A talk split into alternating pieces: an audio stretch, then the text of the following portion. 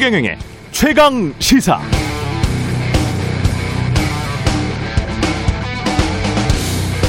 네, 밀턴 프리드만 검사 출신의 유력 대선 후보가 그의 책에 감명받았다고 해서 갑자기 우리에게 익숙해진 이름입니다. 프리드만이 미국의 걸출한 경제학자 사상가인 것은 맞습니다만 그는 당시에도 지금도 논쟁적 인물입니다. 왜 논쟁적인가?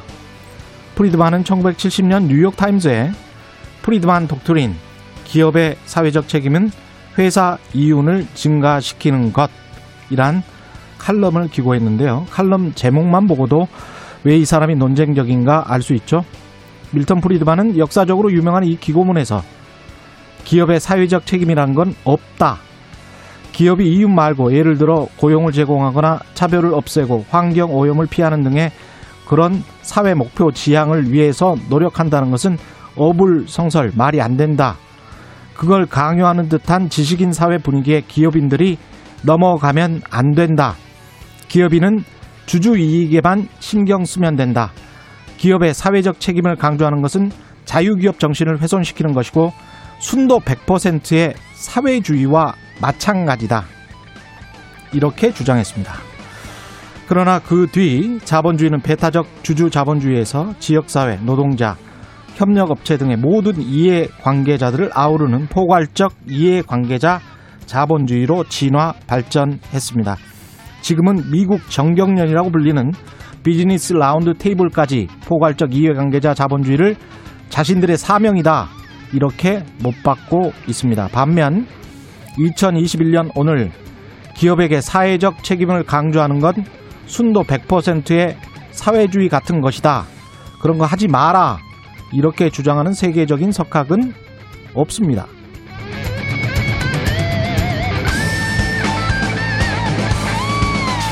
네, 안녕하십니까. 8월 4일 세상에 이익이 되는 방송 최경령의 최강시사 출발합니다. 저는 KBS 최경령 기자고요. 최경령의 최강시사 유튜브에 검색하시면 실시간 방송 보실 수 있습니다. 문자 참여는 짧은 문자 50원, 긴 문자 100원이 드는 샵 9730 무료인 콩 어플 또는 유튜브에 의견 보내주시기 바랍니다. 이제 일라디오 콩에서도 보이는 라디오로 들을 수 있습니다. 콩앱 켜시고 일라디오 채널 화면 하단에 캠코더 마크 누르면 일라디오 생방송 보이는 라디오로 보실 수 있습니다. 오늘 1부에서는 경기도 100% 재난지원금 논란에 대한 이재명 후보 캠프 측 입장, 이재명 캠프 상황실장 맡고 있는 더불어민주당 김영진 의원으로부터 들어보고요. 2부에서는 권성동의 정치권법, 국민의힘 권성동 의원 만납니다.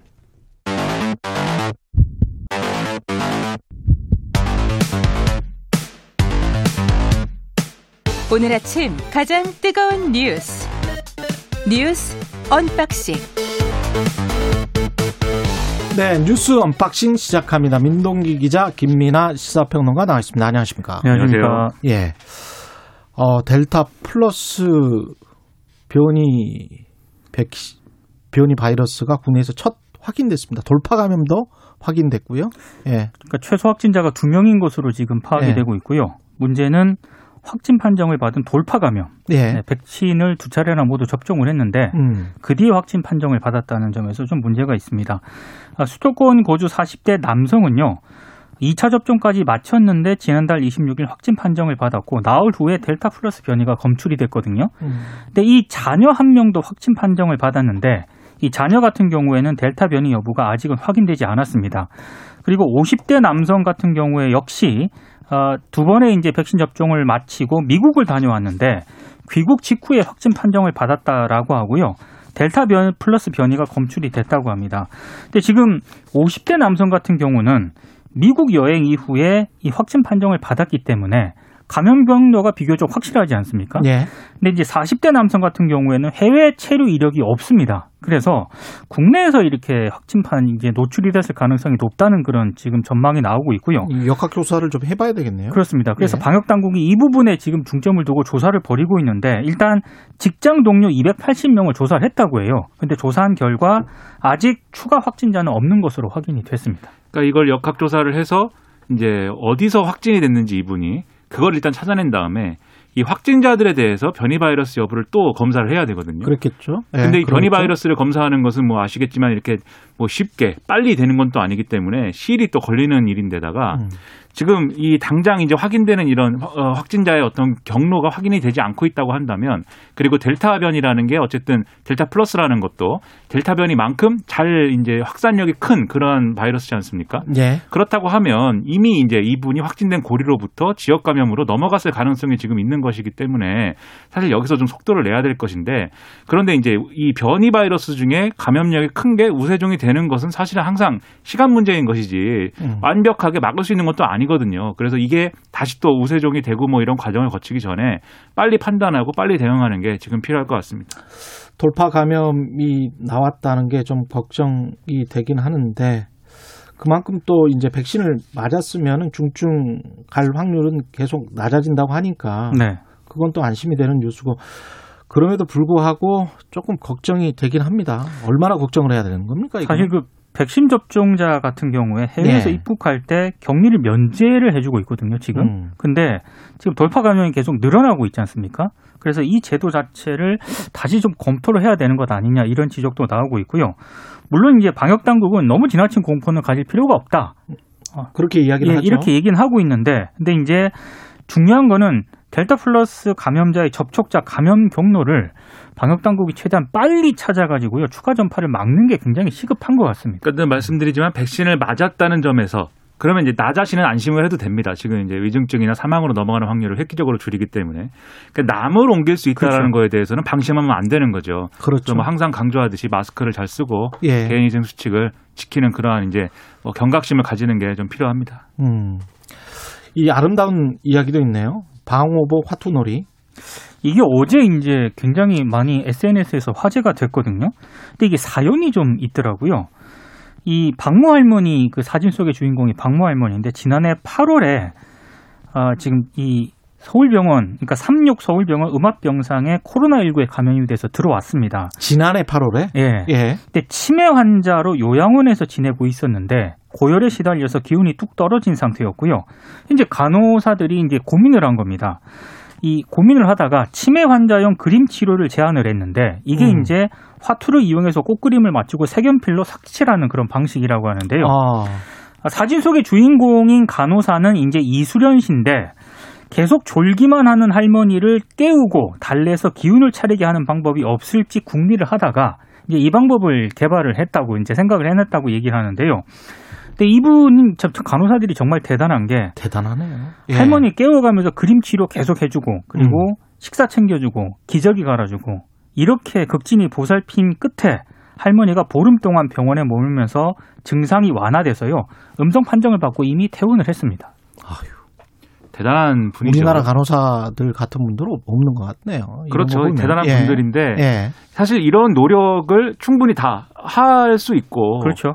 해야 된다라는 어떤 사명감도 있고 음. 그런 선의도 갖고 있지만 사실 중요한 거는 우리가 가지고 있는 이 의료 시스템이 사실은 이런 어떤 선이라든가 이런 노력들을 받쳐주지 못하고 있는. 측면이 있는 거거든요. 그것도 이 병원에서 사실은 가능했던 것이지 예. 전반적으로 지금 치매 환자, 고령층 치매 환자가 이제 입소해 있는 그러한 시설에서 이러한 활동들이 사실 잘 이루어지고 있느냐 그거 사실 장- 장담할 수 없는 부분이고 사실 기대하기 어려운 부분이 있기 때문에 시간이 없어서 다른 또 중증 환자들 봐야 되니까 간호사들은 그렇죠. 예. 그게 또 그렇기 때문에 본업이니까 그렇죠. 예. 인력을 충원하거나 음. 또는 이제 간호사들이 가지고 있는 업무 영역의 문제에 있어서 음. 확실하게 이제 구획을 만들어 주거나 그래서 음. 누구는 이제 이것만 전담한다든지 음. 아니면 어 확실하게 이제 좀이 간호사들에게 이제 더 업무가 늘어나더라도 충분히 이제 보상이 될 수 있는 이러한 보상을 지급한다거나 이러한 시스템이 좀 받쳐줄 필요가 있겠는데 예. 여기에 대해서는 사실 계속 논의가 잘 안 되는 것 같습니다. 그래서 현장에서는 예. 여러 가지 어렵다는 얘기가 나오고 있는데 이런 미담을 통해서 우리가 음. 그 부분을 다시 한번 좀 환기를 하면 좋을 것 같습니다. 음.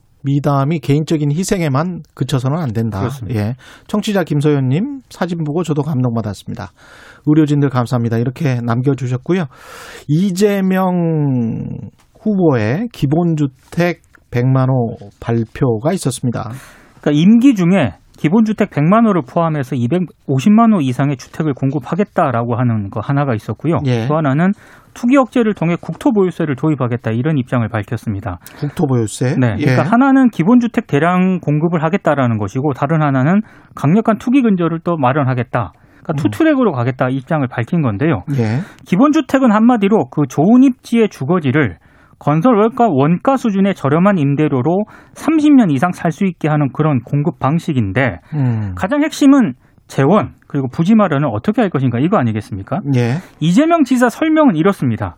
30평형대 장기 공공임대형 아파트의 객관적 시장 가치가 10억 정도고 예. 분양 가격만 해도 5억 원이다. 그러니까 음. 사업 시행자로서는 이걸 담보로 사업비를 빌릴 수가 있고 주택을 임대하면 월세가 나온다.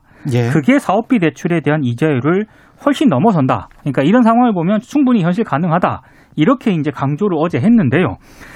근데 일단 어찌됐든 공공이 주도해서 100만 가구의 주택을 짓겠다는 게 굉장히 큰 공약이잖아요. 예. 근데 재원 조달 방안이 아직은 좀 불확실하다라는 그런 지적이 나오고 있고요. 가장 핵심적인 어떤 그런 문제 제기는 이게 대부분 역세권 토지를 개인이 소유를 하고 있지 않습니까? 예.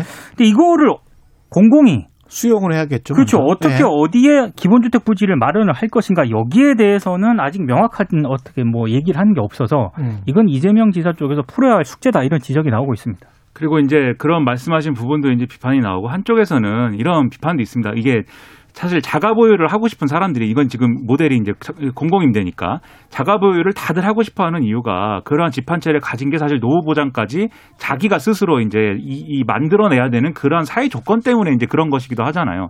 이제 노인이 돼서 집 한 채 있는 게.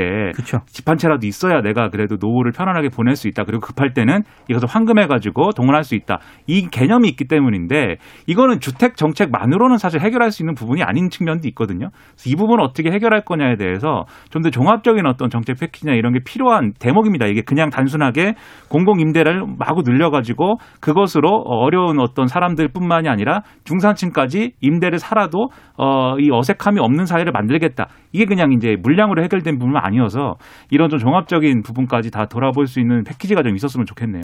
모든 대선 후보들이 사실은 이 공급과 관련해서 엄청난 규모의 공급을 하겠다. 이거는 윤석열 후보도 토지 임대부 네, 그렇죠. 조건에 경실련이 주장했던 거거든요. 같은 이야기를 했는데 지난번 서울시장 선거를 우리가 기억을 해보면 또 모든 사람들이 수십만 원을 뭐 몇 년 안에 만들겠다 또는 수백만 원을 뭐 10년, 20년 안에 만들겠다 그런 이야기를 했거든요. 근데 이제 오선 서울시장이 들어와서 현실을 보고 한 최초의 조치는 무엇이었는가? 라고 보면, 어, 아파트 가격이 올라갈 것 같네? 이렇게 되면, 이라고 해서 개발이랄지 허가랄지 이런 것들 좀 완화했죠. 늦췄죠. 네. 규제 완화시키는 거를. 그래서 시장에서 계속 대응을 해가면서 정부 정책을 펴 나가야 되기 때문에 이거는 모- 모르겠습니다. 저는 이런 이런 식의 이제 공급 정책들이 쫙 나오는 것들은 늘 일, 일상적으로 있어 왔고 그게 한 번이라도 시행된 적이 이- 있었는가? 시행이 한 번도 안 됐다면 왜 안 됐을까? 가장 선제적이고 가장 먼저 비판을 내놓은 대선 주자가 있습니다. 유승민 전 의원인데요. 음, 유토피아다. 음, 그러니까 현실성에 강한 의문을 제기했고 지난 3년간 경기지사 하면서 경기도에 있는 한 채 기본주택도 왜 공- 공급하지 못했느냐. 음. 이런 유토피아는 공산주의 국가에서도 돈이 없어서 못 해낸 일이다. 이렇게 비판을 좀 어제 했습니다. 그러니까 이게 지금 주택 문제를 음. 지금 말씀하신 것처럼 수요 공급이 일치하면 뭐이 가격이 안정되는 그러한 상황의 시장으로 가정을 하고 계속 이제 얘기하는 층들이 있고 음. 그 방향에서 이제 계속해서 공급 만능론이 이제 어떤 어, 존재감을 키워온 거잖아요. 예. 근데 이제 이렇게 좀 임대 주택으로 이제 방향을 가져가는 건 의미가 있겠지만 결국은 이제 말씀하신 대로 공급 만능론에 편승하는 측면도 지금 있어 보이기 때문에 이게 전체적인 사회 정책을 어떻게 짜느냐에 따라서 이게 성패가 굉장히 크게 갈릴 수가 있어서 음. 그런 부분의 의구심을 해소해 주는 게 중요합니다. 아, 근데 그런 전문가들도 있더라고요. 음. 그러니까 어찌됐든 주택 분야의 보편적인 복지를 선언을 한 거잖아요. 예. 그러니까 이거를 부동산 정책으로만 접근할 게 아니라 사회적 합의 지금 그렇습니다. 말씀하신 것처럼 예, 사회 전반적인 그- 그건 어떤 복지. 정책하고 같이 예. 가야 이게 성공한다. 본인들 집값 유주택자들 같은 경우는 집값이 떨어질 수가 있기 때문에 이렇게 30년, 50년 장기 임대주택을 좋은 걸 지어 놓으면 본인들 어, 주택 가격이 떨어질 수가 있기 때문에 그런 것 때문에 좋아하는 마음도 분명히 있습니다. 음. 이재명 지- 어, 후보 같은 경우에 지금 음주운전 논란 이 확산되고 있습니다.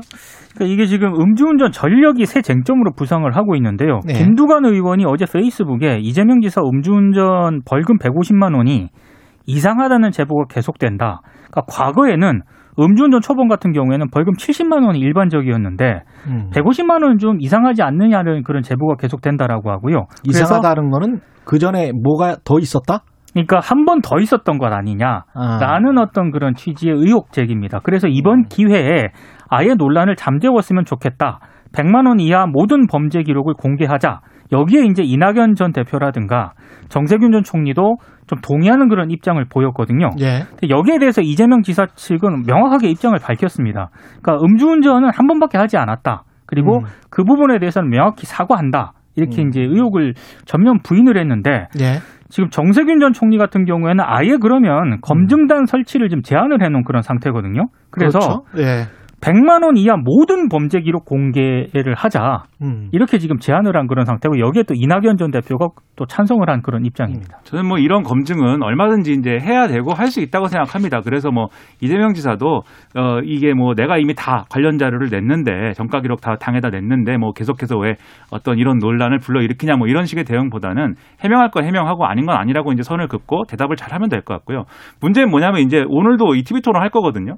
TV 토론 하면 이제 다들 음주운전만 하는 그림이 이게 그 얘기만 하는 그림이 사실 네, 정책 문제입니다. 논쟁을 좀 했으면 좋겠어요. 그래서 사실 아까 얘기한 것 중에 기본소득, 토지세 이런 것도 있거든요, 사실. 그렇죠. 그거 이제 보유세를 크게 늘려가지고 그걸 막 네. 걷어가지고 그 다음에 기본소득을 준다는 구상인데 음. 당연히 이제 조세 저항이 일어날 수밖에 없는 부분인데 거기에 대해서는 기본소득을 전 국민의 90%한테 이제 효과적으로 주면은 그걸 잠재울 수 있다고 지금 주장하는 거잖아요. 예. 그러려면 기본소득이 실효적이어야죠. 음. 근데 그런 상황이냐 지금 공약 내용이. 음. 그래서 이런 부분에 대해서도 논쟁 지점 이 많은데 음주운전, 네, 이 얘기만 하다가 아, 날이 셀 수가 있다. 네. 음주운전 관련해서는요 최근에 예. 점점점 과거에는 70만 원이었는데 초범이라도 예. 음주운전에 대한 어떤 그런 강화 때문에 음. 그 혈중 알코올 농도 있지 않습니까? 예. 그게 어느 정도 많이 나오면은 벌금이 올라갔다라는 그런 반론을 제기하는 분들도 있습니다. 예. 예. 윤석열 계속되는 말, 말 실수인지 기본 철학인지는 모르겠습니다만은 유의할 것이라고 이야기를 했고요. 합당과 관련해서는 어, 국민의힘과 국민의당도 잘 안 되는 것 같습니다. 감정 싸움이 계속 벌어지고 있고요. 네. 음. 일단 그 분위기가 약간 달라진 게 하나 있는 것 같습니다. 예. 일단 중도층의 이탈이 감지되고 있다라는 그런 지적이 나오고 있고요. 음. 그리고 제가 오늘 그 신문들을 쭉 봤는데 보수 언론 분위기가 완전히 달라졌습니다. 어떻게 달라졌습니까? 중앙일보 같은 경우에는 야권 일각에서는 일회성 실수가 아니다라는 심각한 고민도 감지가 된다라는 기사를 실었고 음. 동아일보는 오늘 사설에서요. 이게 한두 번도 아니고 벌써 수차례 논란의 빌미를 제공하는 상황이 벌어지는 것은 납득하기 어렵다라고 비판을 했습니다. 그리고 세계일보도 사설에서요. 이딴 구설에 오른 윤석열 최재형 실수로 넘길 일이 아니다라고 좀 강도 깊은 비판을 하고 있습니다. 그러니까 중앙일보 같은 경우도 논설위원이 나 글을 써가지고 오프닝에서 얘기하셨듯이 그 당시에 프리드먼이 얘기한 여러 가지 좀 이 현실에 안 맞는 얘기들이 있는데 예. 그 얘기 그대로 지금 다 적용한다고 하면 큰일 난다 이런 네. 취지의 지금 글도 쓰고 뭐 이런 상황이거든요. 만약에 이대로 적용하면 밀났나요? 그렇죠. 그렇기 예. 때문에 보수 언론 입장에서도 음. 뭐 언론의 역할을 하는 것이기도 하겠지만 윤석열 전 총장이 이 부분에 있어서 나름대로 충격을 받지 않으면 예, 자기가 그런 생각을 갖고 있고 그런 발언을 하고 있다는 거에 대해서 충격을 받지 않으면 음. 앞으로 어려워질 수 있다라는 경계심을 지금 상당히 갖고 있는 거다 이런 생각이고 그다음에 이제 네거티브 뭐 이런 문제와 관련돼서는 이제 어, 이 국민의힘도 검증단을 설치를 하는데 그 검증단에 지금 이제 단장이 되실 사람이 이제 김진태 전 의원이라고 예. 지금 얘기하는 거 아니겠습니까? 예. 그래서 이 부분에 있어서도 이 대선 시간이 남은 동안에 이런 철학적인 부분 그리고 개인적인 부분에 대해서 가 검증을 시작하는 국면이 이제 시작이 되는 거다 이렇게 봐야 되는 거죠. 뉴스 unboxing 민동기 기자 김민아 시사평론가였습니다. 고맙습니다. 그렇습니다. KBS 라디오 최경영의 최강 시사 듣고 계신 지금 시각은 7시 39분입니다. 오늘 하루 이슈의 중심. 당신의 아침을 책임지는 직격 인터뷰. 여러분은 지금 KBS 일라디오 최경영의 최강 시사와 함께하고 계십니다. 네, 이재명 지사가 지난 일요일 재난지원금 지급 대상 88%에서 배제된 나머지 12%의 경기도민 전원에게 지원금을 지급하는 쪽으로 검토하고 있다. 이렇게 말해서 논란이 일고 있습니다. 여야 대선 후보들 일제히 비판의 목소리 쏟아내고 있는데요. 이재명 캠프 상황실장 맡고 있는 더불어민주당 김영진 의원 연결돼 있습니다. 안녕하세요. 네, 안녕하십니까. 김영진 의원입니다. 예.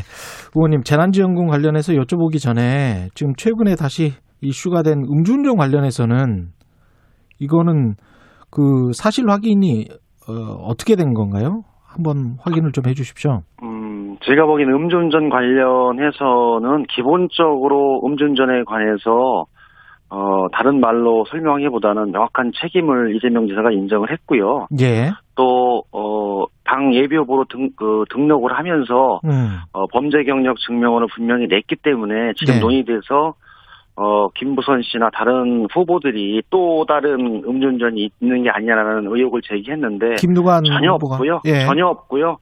어, 만약 그것이 확인이 필요하다라고 해서 당 예. 선관위와 어, 뭐 경선 준비해서 제출을 요구하면 정확히 다 같이 제출하면 명확히 소명이 될 것 같은데요. 저는 아. 기본적으로 후보 검증의 시기에 모든 범죄 경력 증명원을 냈기 때문에 다 자료를 당이 갖고 있습니다. 아, 범죄 경력 증명을 냈다. 근데 이제 그 상대 후보 쪽에서는 100만 원 이하는 내지 않은 거 아니냐 이런 말 같은데요. 이것도 그거는 만약에 요구를 하면 또 내겠다 이런 말씀이신가요? 뭐 당과 선관위에서 음. 정말 필요하다 예. 그렇게 하면 뭐 정하는 원칙에 따라 어, 제출을 하는데요. 저는 우리 당이 가지고 있는 시스템에서 그동안 2016년 이후 그 기준에 따라서 명확하게 그 해명해 왔고 또 소명해 왔던 과정이었는데 예. 어, 사실이 아닌 것을 가지고 특정 어, 후보나 아니면 어, 김부선 씨가 하는 얘기를 가지고 계속 얘기하는 것은 제가 보기 적절하진 않은 것 같습니다. 알겠습니다. 그 정세균 후보 같은 경우에 당내 검증단 설치를 강하게 요구를 하고 있고 이낙연 후보도 비슷한 입장인 것 같은데 이게 전부 이재명 후보를 겨냥한 거라고 보십니까? 어떻게 보세요? 아니 뭐 대통령 후보가 되기 위한 여러 가지 자격과 능력에 대해서 검증을 하는 것은 당연한 거고요. 예. 어그 시기가 시기에 맞는 적절성이 필요한 거거든요. 예. 그러니까 아홉 명 후보가 후보를 등록할 시기에 검증을 해서 기준을 하자 이러면 타당한데 아홉 명 후보가 등록을 하고 모든 그 증명서를 내서 통과를 했고 그에 따라서 여섯 명의 후보로 경선을 진행하는 이 시기에 와서 또 검증을 하자. 이건 음. 제가 보기에는 어 전형적인 제가 보기 네가티브고요. 정치적이다. 실제로 국민의 예. 국민의힘당에서 후보가 13명 되니까 경선을 하기 전에 13명에 대한 검증을 한번 해보자. 그런 취지로 김진태 의원을 검증위원장으로 그, 그, 그 지명해서 진행하고 있잖아요. 그렇게 네. 진행하는 게 맞지. 여섯 명이 지금 국민의 선택을 받기 위해서 경선을 진행하고 있는데 검증을 하자. 이게 과연 타당한 말인가라는 생각이 드는데 뭐 당과 선관위에서 그런 부분들이 필요하다 하면 어, 100% 원하고 음. 어, 뭐 진행할 수 있다고 봅니다. 예, 알겠습니다. 이재명 지사 이 재난지원금 관련해서 이재명 후보 그 경기도민 100% 지급 이거는 이게 확정된 겁니까?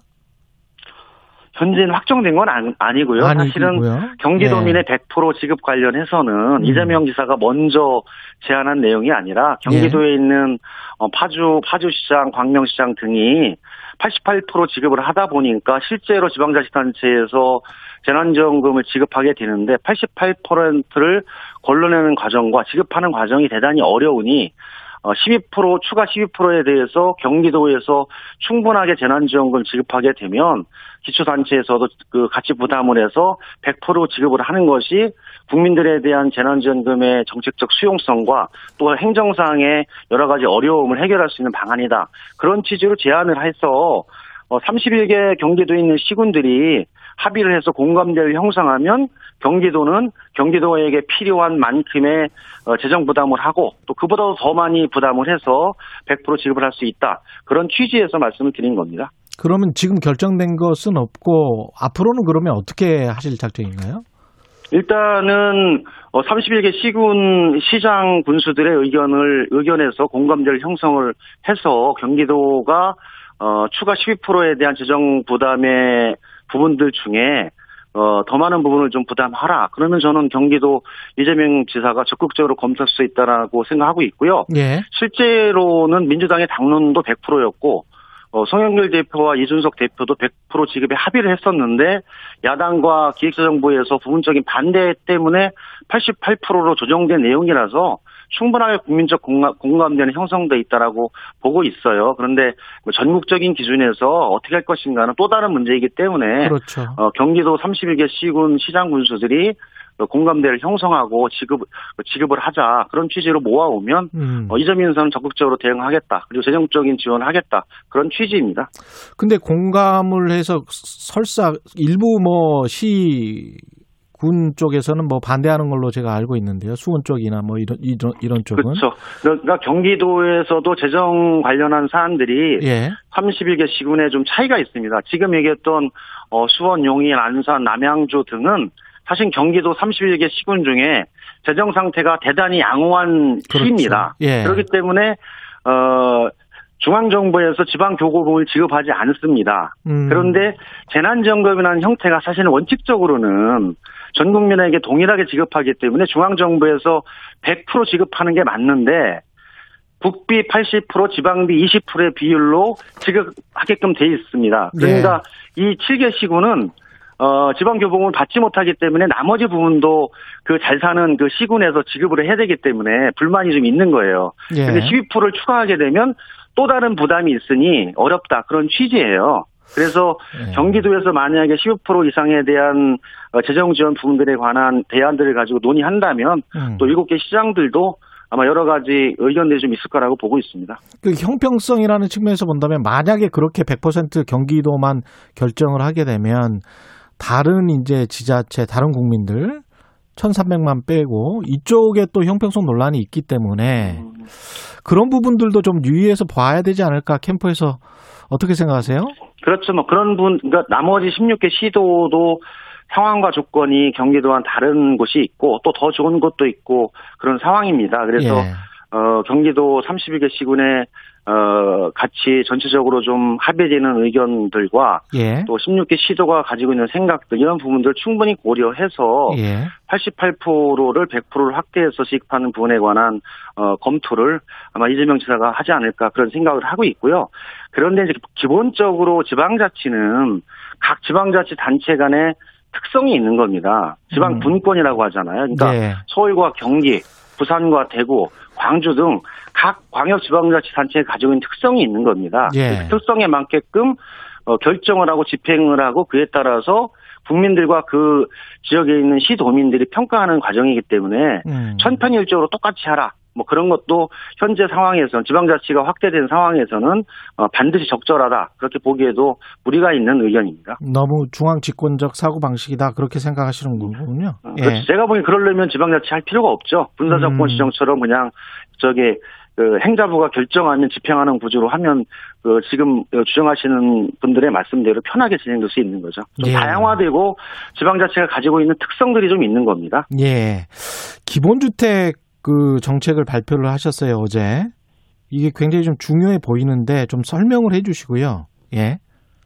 기본주택 관련한 부분들은 어 사실은 어 지금 어 2018년 이후로 어 주택난이 심화되면서 어 주택 실소유자들이 주택을 구입하는 데 상당히 어려움이 있어서 실제는 크게 보면은 전체적으로 250만 원을 200, 250만 호- 가구를 공급을 하면서 현재 공급 정책 측면에서 좀 더 확대 나간다는 취지가 강하고요. 예. 어, 실제로 현재 어, 문재인 민주당 정부에서도 우리 정부에서도 205만 호를 2025년까지 공급하는 것으로 계획돼 있기 때문에 추가로 한 45만 호가 더 들어간 거고요. 음. 그 중에 어, 100만 원을 기본주택으로 공급하겠다. 그 기, 기본주택의 성격은 과거에 영구 임대주택이나 임대주택이 9평, 11평, 13평 등좀 좁 고 생활하기 불편한 부분이 있어서 예. 어, 중간층의 어, 국민들도 임대주택을 통해서 주거 사다리의 한 부분으로 어, 그 주택을 선택할 수 있는 폭을 넓히자. 그래서 100만 호 정도를 공급하는 방향으로 설정을 해서 전체 250만 원을 공급하겠다. 그런 취지로 한 거고요. 예. 그래서 어, 충분한 공급 정책이 지금 예정되고 있으니까 어, 지금처럼 이, 어, 그, 여러 가지 그 공, 공급이 부족하고 또, 어, 돈이 많이 풀려 있는 속에서 어, 과도하게 지금 주택 가격이 상승하는 시기에 너무 많이 그 패닉 바잉으로 가지 말고 정말 자기가 자기의 경제적 수준과 준비된 자금에, 막- 자금에 맞게끔 어, 주택 구입 시기를 같이 좀 설정해 나가면서 어, 정상적으로 해 나가게끔 정책을 만들어 가보자 그런 취지가 많이 반영이 돼 있다라고 보면 될 것 같습니다. 취지는 좋은데요. 그 재원 마련은 어떻게 되는 겁니까, 이거는? 재원 관련해서는 현재도 사실은 어 임대주택 관련해서는 어 여러 가지 그 정책 금융이나 이런 부분을 통해서 조달을 하고 있고 예. 어 100, 250만 호를 1년에 하는 것이 아니라 5년에 걸쳐서 하기 때문에 어 1년 1년에 한 50만 호 정도씩 되고 그에 따라서 임대주택 그러니까 기본주택 그, 그 건설에 들어가는 비용들은 어, 정책 금융과 어 시장 시장을 통한 그 어, 채권을 발행해서 조달할 수 있는 충분한 여력이 있고 현재 전체 우리 우리나라에 있는 그 시장에 있는 그, 그 자금의 규모가 수천조가 되기 때문에 충분하게 그 자금을 조달하고 어, 시장 금리에 맞게끔 그, 지, 그, 그 마련할 수 있는 그런 조건이 된다라고 보이셔서 구체적인 자금 조달 방안과 이런 부분들은 추후에 더 치밀하게 제출하고 그에 따라서 논의가 진행이 될 것 같습니다. 150만 호 같은 경우는 민간에서 하는 거잖아요. 그죠? 음, 그러니까 민간과 이- 민간과 공공이 같이 제공하는 전체의 주택 공급 호수가 250만 250만 호. 그러니까 100, 그렇습니다. 네. 100만 그러니까 호는 일반 일반 분양과 공공 임대 이런 아. 부분들이 다 포함된 호수가 250만 호죠. 현재도 기본 주택은 어, 100만 이거- 호고. 예. 그렇죠. 250만 호 중에 100만 호 정도 부분을 어, 어, 만들어 가겠다 그런 어, 정책적 방향을 지시한 겁니다. 그리고 나머지 150만 호 중에서도 민간과 공공이 함께 하는 게 있네요. 현재는 150만 호 정도. 그런데 대부분 이런 부분들은 이제 예. 일반 분양이 대부분의 일반 분양으로 되겠죠. 예.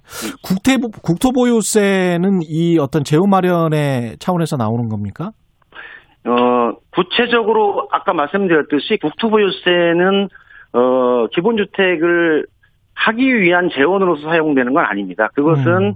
어, 전 전체 그 우리 자산에 대한 자산에 대한 어, 세금의 성격이 있고 예. 어, 자산과 어, 토지나 이런 것에 따라서 내고 어, 그다음에 그에 따라서 기본소득으로 받는 재원으로 사용하겠다라고 했기 때문에 예. 기본주택을 만드는 그 재원에는 포함되고 있지는 않습니다. 그렇군요. 그 이재명 후보 측에서 이낙연 캠프의 오영훈 대변인을 허위 사실 유포로 중앙당이 신고했었잖아요. 네네네. 이거는 왜 그런 건가요? 그러니까 제가 보기엔 오영훈 수석 대변인이 예. 그좀 사실관계를 한 번만 확인하고 했으면 그런 허위사실 유포 어, 되지 않았을 것이라는 좀 아쉬움이 있습니다. 예. 왜냐하면 이재명 후보는 2017년에도 성남시장으로서 대권 후보로 출마해서 활동한 경험이 있었고요.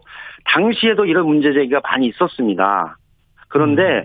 도지사의 업무 영역과 어, 민주당 경선 후보의 활동 영역은 분명히 틀리기 때문에 예. 차량 유지비, 그다음에 수행하는 사람들의 여러 가지 활동 경비, 어, 그리고 여러 가지 식대, 뭐 이럴 때 활동 비용은 어, 한마디로 이- 이재명 후보가 정치자, 정치 후원회를 통해서 25억의 후원금을 받아서 합법적으로 정치자금을 통해서 지원하는 것의 내용에 들어가 있는데 마치 그것을 경기도민의 세금으로 지출한다라고 일방적인 주장을 했기 때문에 객관적인 사실에 있어서 허위사실이다 이렇게 봐서 음. 어, 제가 보기에는 어, 어, 오영훈 수석 대변인이 사실관계를 정확히 확인하지 않고 과거의 경험 측으로 아니면 후보에 대한 일방적인 생각으로 제가 보기엔 발표하지 않았나 해서 제가 보기엔 공식 사과하고 그 조치에 따르는 게 타당하지 않을까 그런 생각이고요.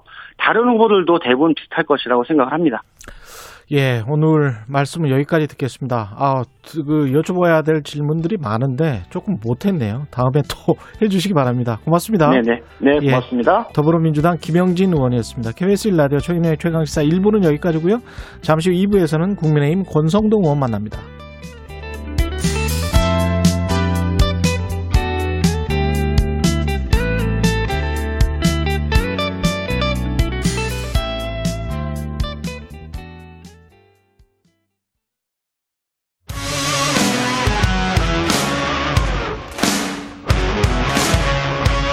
오늘 하루 이슈의 중심 최경영의 최강 시사.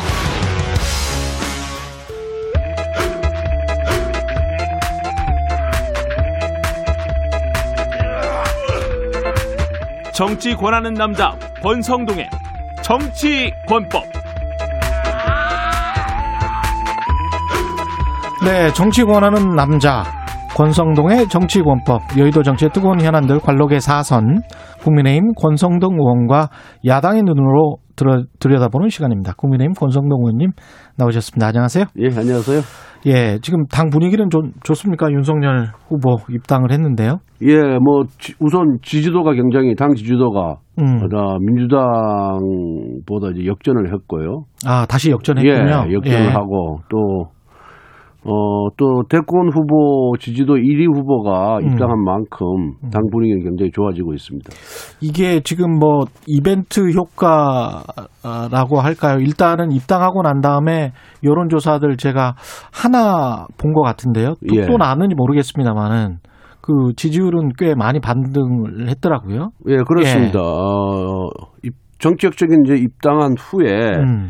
PNR 리서치가 세계일보 의뢰로 이제 예. 여론조사를 한 결과를 보면은 어 1,016명에게 조사를 했는데 예. 어, 윤석열 후보가 35.3%로 압도적 1위고요. 음. 이재명 후보가 23.2, 이낙연 후보가 16%거든요. 예. 그 다음에 가상 양자 대결도 이재명 지사와의 대결에서 51 대 37, 약 음. 14.3% 차이가 나고 예. 이낙연 전 대표의 양자 대결에서도 52.5 대 38.3, 역시 14.2% 정도 차이가 날 정도로 음. 그동안 아, 입당 과정에서의 그런 논란 때문에 윤석열 후보의 지지도가 좀 떨어졌다가 예. 아, 본격적인 캠프 구성을 새로 하고 음. 직후에 여론조사가 좀 올라갔고 그다음 입당 직후에 또 이렇게 여론조사가 굉장히 잘 나오고 있습니다. 근데 갑작스러운 입당으로 어떻게 보면 그 뭐랄까요? 그 검색량 같은 거는 있지 않습니까? 예. 그건 6월 말에 정치 참여 선언할 때보다 좀 적었다. 이런 분석도 있던데요. 뭐, 어, 정치 참여 선언이라는 것이 윤석열 전 총장이 과연 정치를 할 것이냐 말 것이냐는 국민의 초미의 관심사였고. 음, 6월 29일. 예, 예. 예. 그래서 아마 그 검색 건수가 많았을 거고요. 예. 그 다음에 정치 참여 이후에 국민의힘과 정치 철학, 음. 가치를 같이 한다. 또 여러 인터뷰를 통해서 입당 의사를 굳혔기 때문에 입당 시기에 대해서는 아무래도 입당 여부보다는 관심이 조금 덜하지 않았나 이렇게 생각을 합니다. 음.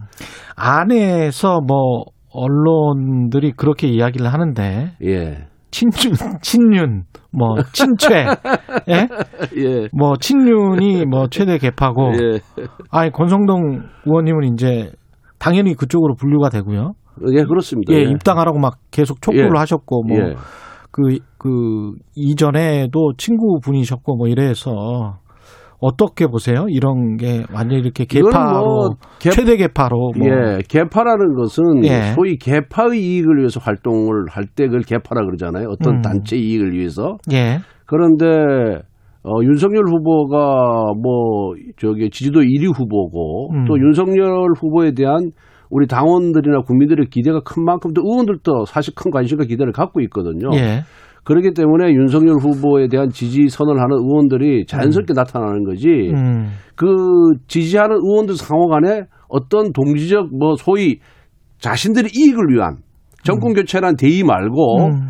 의원 개개인의 이익을 위한 어, 어떤 그런 의사 연락이라든가 결석이 전혀 없거든요. 또 예. 모임도 없고. 예. 그렇기 때문에 그걸 개파라고 보는 거는 부적절하다 이렇게 보고 있고요. 민주당도 한 174명 의원들이 유력 후보 세 분, 뭐, 어, 음. 이낙연, 이재명, 정세균. 예. 그다 캠프에 가서 활동을 하고 있거든요. 그렇죠. 그래서 그 캠프에 가서 활동을 하고 특정 후보를 지지하는 선언을 한 것 만으로 개파라고 분류하는 건 부적절하다. 음. 그리고 우리 당의 이준석 대표도 어, 자, 국회의원들이 자, 자유스럽게 자유, 자유롭게 어, 특정 후보를 돕거나 캠프에서 활동하는 것을 장려했거든요. 그래서 이거는 어, 어떤 선거에 따른 자연스러운 현상이지 예. 이걸 개파로 보는 거는 정말 잘못된 것이다 이렇게 생각합니다. 권 의원님은 그러면 캠프로 안 가세요? 어, 뭐, 지금 그 윤석열 캠프가 새로 구성이 됐지 않습니까? 예. 뭐 그런 과정이라든가 또 입당 과정에서 예. 제가 계속해서 여러 가지 조언을 했기 때문에 예. 어, 뭐, 어, 뭐 필요하다 그런다면은 뭐 캠프 활동을 할 수 있는 거죠. 예. 전 의원들 위주로 이제 구성이 됐더라고요. 김경진 예. 의원이랄지 뭐 신주호 예, 의원이랄지 예, 예. 전에 의원했던 분들로 구성이 됐는데 현직 의원들은 별로 눈에 안 보이는 것 같아서 어, 이제 뭐, 어, 왜냐하면 그게 이제 상근하는 분들이거든요. 예. 근데 국회의원들은 자기 고유 업무가 있지 않습니까? 아. 그러다 보니까 이제 상근하기가 어려우니까 음, 우선 좀 시간적으로 자유스러운 전 의원들 중심으로 음, 아, 상근하는 그런 캠프를 구성했고요. 거기에 또 종합 상황실장은 이제 현역 의원이 아 장재훈 예, 의원이 장재훈 의원이 예, 거기 갔군요. 가 있고 예. 어, 앞으로 이제 그 소위 윤석열 예비 후보 경선 선대 본부가 꾸려지면은 예. 어, 거기에 이제 현역 의원들이 많이 포진을 할 겁니다. 근데 이제 이렇게 지지율이 지금 다시 반등을 했는데 한편으로는 또 우려하는 시선은 예, 예. 이런 게 있는 것 같습니다. 예. 현재 가시화된 야권 후보가 한 12명인데 예. 그 이낙연, 이재명처럼 좀 팽팽한 긴장 관계가 있어야 number two가 예. 있어야 예, 예. number two 또는 number three 예. 뭐 이래야 좀 흥미도 끌고 그리고 혹시 모를 만약의 사태 그러니까 아까 대의 명분은 정권 교체라고 말씀하셨잖아요. 그러면 뭐 정권 교체만 되면 되는 거 아니에요. 어떻게 예. 보면 예, 예. 그게 대의 명분이라면 그렇다면 number two나 number three가 좀 그 팍 치고 올라와야 되는 거 아닌가. 근데 그게 좀 안 보인다. 이런 걱정하시는 분들도 많더라고요. 그래서 아무래도 이제 1위 후보와 2위 후보 간에 이제 지지율 격차가 크면은 예, 너무 아, 크니까. 흥행 요소로서는 이제 마이너스겠죠. 감점 요소인데 예. 그걸 뭐 어찌 어, 인위적으로 할 방법은 없잖아요. 그래서. 아마 예. 어, 당 지도부에서 그렇기 때문에 뭐 8인 커트, 4인 커트 뭐 또 결선 음. 투표까지 이렇게 뭐 구상을 하는 것 같은데 음. 어, 그걸 너무 인위적으로 하는 것 자체가 저는 의미가 없다 이렇게 보고 있고요. 음. 윤석열에 대한 그런 지지는 오랫동안 축적되어 온 지지지 하루아침에 생긴 그런 지지는 아니다. 예. 아, 그렇기 때문에 그렇지만 또 경선 과정에서 또 뭐 의외의 요소가 나타날 수도 있으니까 그렇죠. 한번 지켜봐야 되지 않을까 싶습니다. 그 민주당도 마찬가지지만 당 차원의 검증을 먼저 잘 해야 본선에서 아무래도 또 유리한 게 아니냐, 백신을 먼저 맞는 게 아니냐, 뭐 이런 주장을 하시는 분들도 있는 것 같고 홍준표 후보 같은 경우도 그런 쪽에 속하는 것 같고요. 그런 측면에서 봤을 때는 그 아내 김건희 씨에 대한 어, 논란 사상을 사상을 빼고 말씀드리는 겁니다. 예. 그다음에 장모 재판이 지금 두 건이 진행이 되고 있고요. 윤석열 후보 자체에 대한 어떤 이야기들도 나오고 있거든요. 이런 것과 관련해서 무슨 당내 검증단은 확정이 됐습니까? 아직 뭐 확정이 안 된 것 같고 아, 이제 예. 최고위원회에서 뭐 당 대표 직속으로 음. 뭐 검증위원회를 후보 검증위원회를 이제 구성한다 이런 얘기가 지금 나오고 있잖아요. 예. 근데 과거 이제 이명박 박근혜 후보 경선 때 음. 에, 후보 검증위원회를 설치한 적이 있습니다. 그런데 그때는 에, 그 경선 관리위원회 산하에다가 이렇게 설치를 했지 당 대표 직속으로 설치한 이- 하지는 않았거든요. 예. 그리고 그것도 후보들의 의견을 들어서 음. 설치를 했지 이렇게 당 지도부가 어, 후보들의 의견을 듣지도 않고 이렇게 독단적으로 결정하지도 않았어요. 예. 그리고 그 검증단이 과연 무슨 큰 역할을 하겠느냐, 음. 무슨 의미가 있겠냐. 어차피 에, 경선에 들어가면 후보 상호간의 검증 시간이 있기 때문에 그걸 통해서 다 드러나게 돼 있거든요. 예. 그래서 저는 어, 당 대표 직속의 후보 검증단이 어, 무슨 네가티브 공세를 차단한다라는 명분은 있지만은 음. 큰 효과를 보지 못할 것이다. 그런 저는 그런 생각을 하고 있고요. 자연스럽게 후보들 상호간의 검증에 맡겨두는 것이 맞다. 음. 예. 저는 그렇게 보고 있습니다. 그렇게 하면서 뭐 검증하고 그러면 그 이게 지지율이 왔다 갔다 할까요? 어떻게 보십니까? 지난번에 엑스파일 논란이 굉장히 거셌잖아요. 예. 아무런 영향이 없었어요. 음. 왜? 아무런 근거 없는 그러니까 허위 주장이었기 때문에 그렇고 예. 또 책임 있는 정치인이 그 내용을 어느 누구도 자기 입으로 언급하지 않았습니다. 왜? 예. 명예훼손이 법적 책임에 걸릴까봐 음. 그만큼 에, 근거 없는 소위 찌라시성의 그런 어, 의혹을 갖고 예. 어, 공식적으로 제기하는 것 자체가 참 어려웠다는 이런 생각이 들고요. 또 윤석열 후보 장모 사건 같은 경우에도 법 앞에 예의가 없다라고 윤석열 후보 분명히 얘기를 했거든요. 예. 그것도 전혀 영향을 미치지 못했다. 음. 이렇게 에, 얘기를 하고 최근에 또 윤 후보 부인에 관한 무슨 뭐 어? 음. 그 소위 유튜버에서 쓸데없는 말도 안 되는 얘기를 했지 않습니까? 예. 그것도 다 사실 무근으로 드러났고 또 거기에 대해서 아무런 영향을 받지가 않아요. 예. 그래서 어 이제 우리 국민들이 굉장히 이제 의식이 성숙해져서 음. 후보의 비전과 정책 또 후보 자신의 문제에 음. 대해서만 관심을 갖지 그 주변 사람들의 그런 문제점에 대해서는 그런 사실이 아닌 부분에 대해서는 전혀 관심을 안 갖는다. 음. 아 그렇고 또 민주당이 제기한 X 파일 문제도 아무런 관심을 갖지 못하고 이- 이렇게 에, 에, 그 저기 팩트가 아니니까 쑥 들어갔는데 이걸 갖고 우리 당의 후보가 계속해서 문제 제기를 한다 그런다면은 음. 그 문제 제기하는 후보가 오히려 어, 우리 당원들이 비판에 직면할, 직면할 것이다. 저는 그렇게 예상하고 있습니다. 예. 윤석열 후보의 정책과 비전을 말씀을 하셨는데 매일경제 인터뷰를 혹시 보셨습니까? 한 시간 동안의 동, 예, 예, 동영상. 예, 예, 예. 그거 보면 그 국민의힘 내부에서도 아마 윤희숙 의원이나 다른 분들이 어떻게 생각하실지는 모르겠습니다만은 저희 윤희숙 후보가 들어가죠. 아니 왜냐하면 그 저 밀턴 프리드만을 아주 잘 아시는 분이기 예. 때문에 이 약간 좀 우려스러운 부분이 저는 다른 부분보다 예. 그 검사 출신이시니까 잘 아실 거예요. 형사법을 개정해야 되겠다라고 했잖아요. 예. 그러면서 이거는 사실은 최이배 전 의원도 비판을 해놨어요. 페이스북에. 경영진을 직접 사법 처리하는 문제에 대해서는 개선이 필요하다. 이런 식으로 이제 미국식으로 가겠다. 그래서 기업에게 벌금만 물리고 경영진의 형사 처벌은 면해주는 식의 그런 형사법 개정을 이야기를 했단 말이죠. 이건 이건 과거 불법 경영한 자들을 단죄하던 검사 시절의 모습도 출마 선언의 공정도 보이질 않는다. 이렇게 비판한 최이배 의원의 비판이 타당해 보이는데요. 어떻게 보십니까? 이건 잘못하면 재벌들한테 면죄부 주는 건데. 그게 이제 재벌한테 면죄부 주는 게 아니라 예. 그게 이제 배임죄에 보면은 예. 우리 이제 대기업 임원이나 중소기업 임원을 처벌할 때 가장 많이 적용하는 어, 죄명이 배임죄입니다. 그렇죠. 예. 그 배임죄에 보면은 경영 판단의 원칙이라는 것이 있어요. 음. 그러니까 결과 책임이 아니라 음. 그 당시 판단할 때 모든 상황을 종합해서 그 판단이 아, 문제가 없다 그런다면 처벌하지 말아야 되는데 음. 우리나라에 있어서 지금까지 수사 관행은 결과 책임을 노는 거예요. 그렇게 판단했는데 결과적으로 큰 손해를 회사에 손해를 이- 입혔다. 이러면은 그 경영 판단의 원칙을 잘 적용하지 않고 뭔가 꼬투리를 하나 잡아가지고 좀 처벌해서 이건 너무 과한 것이 아니냐. 미국은 경영 판단의 원칙이 굉장히 광범위하게 보장이 되어 있거든요. 보호가 되어 있거든요. 적용이 되고. 음. 그래서 그런 차원에서 그런 부분에 좀더 신중을 기하자는 의미에서 그런 발언을 한 것으로 이해하면 되지 않을까 이렇게 생각합니다.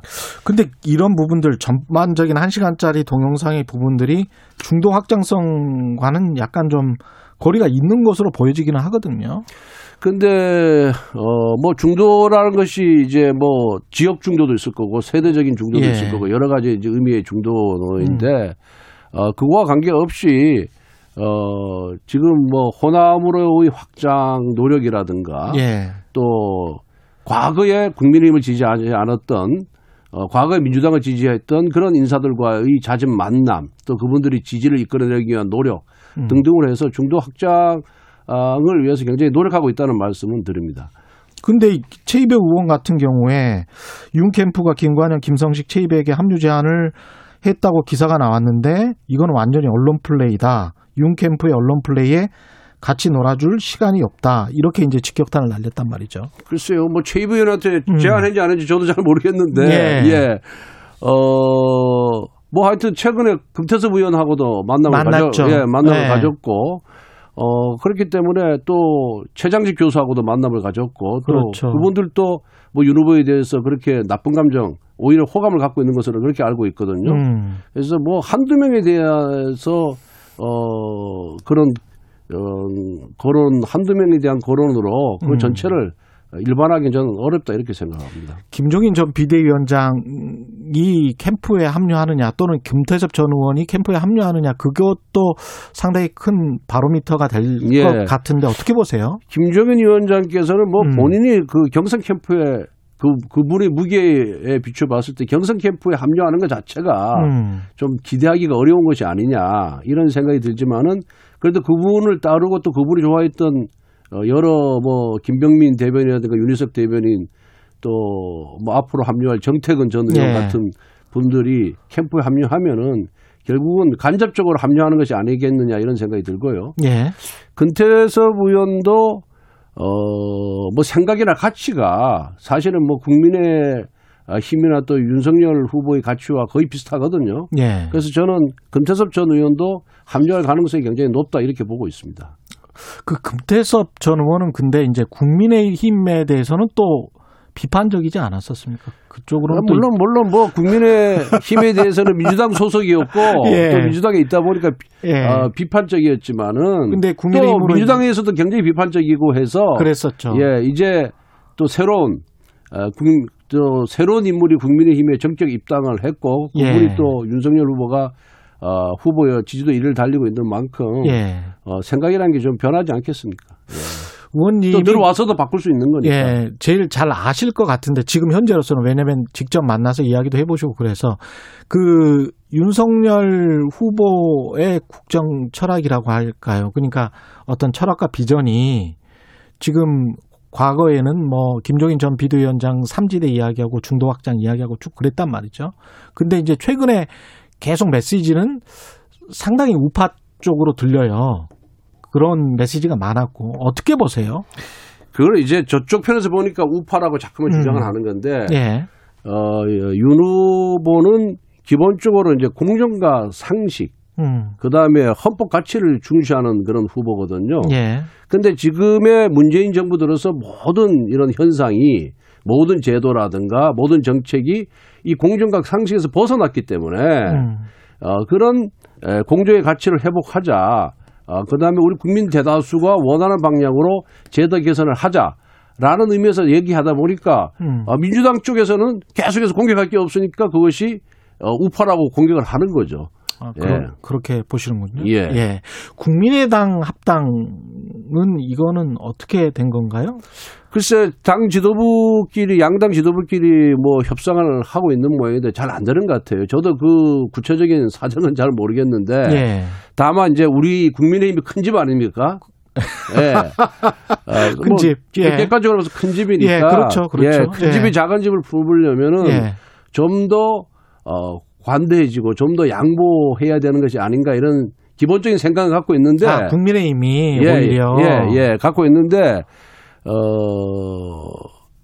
그 이제 관대라든가 양보라는 것도 음. 어느 정도 이제 기준이 있어야 될 거 아니겠습니까? 음. 근데 이제 구체적인 제가 그 내용을 잘 모르기 때문에, 예. 어, 거기에 대해서는 제가 예, 언급하는 게 적절치 않은 것 같습니다. 혹시 안철수 국민의당 대표가 이렇게 시간 끌면서 이게 안 되면 11월에 어떤 대선 출마를 하고 뭐 이런 어떤 수순 그러면서 이제 국민의힘 후보와 단일화하자 아 뭐 이런 이런 식으로 갈 가능성은 어떻게 보세요?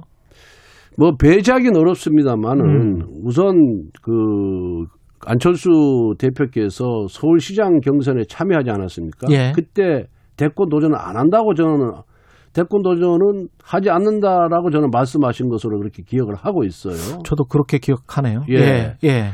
에, 그리고 우선 뭐 서울시장 선거에 나와서 안 된 분이 다시 대권에 또 도전하는 것 자체도 음. 어, 이 국민들이 그걸 잘 수용할까 하는 예. 측면에서 봐서는 어, 저는 어, 대권 출마 안 한다는 쪽에 음. 좀더좀더 많은 비중을 두고 있고요. 예. 에, 앞으로 좀 더 대화를 잘해 가면은 음. 저는 안철수 대표와의 와 우리 당과의 그런 합당 내지 합류가 예. 어, 가능하다고 생각하고 있습니다. 알겠습니다.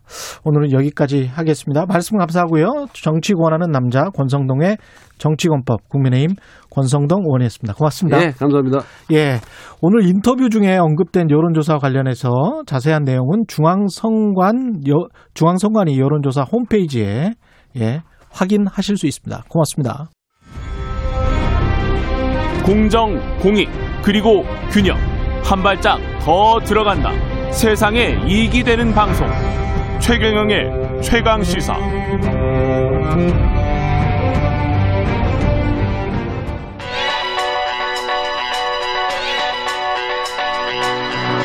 최강 시사 김한의 눈.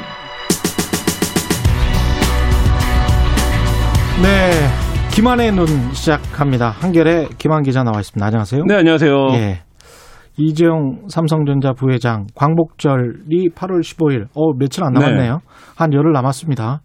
가석방 되는 건가요? 뭐 아니 때는 굴뚝에서는 연기 날 이유가 없지 않겠습니까? 계속 뭐 네. 굴뚝에 땔감을 네, 계속 있으니까. 넣고 있죠. 네, 기사는 연기가- 계속 나오고 있고. 연기가 예. 나는 거고요. 그런 예. 경우에 보통 우리가 불을 피웠다라고 얘기를 하는데요. 예. 어, 박범계 법무부 장관이 이렇게 얘기를 했습니다. 최근에 가장 최근에 국민적 공감대가 중요하다. 이 음. 발언이 무슨 의미냐면 지난 4월 국회 대정부 질문 때는 검토할 검토할 수 없다. 예. 이렇게 아예 못을 박아버렸었어요. 예. 근데 한 3개월 만에 굉장히 물러났는데 이 국민적 공감대 발언이 나오기 전날 그 여론조사를 했는데 국민이 한70% 정도가 가석방에 찬성한다라는 여론조사가 그렇죠. 있었거든요.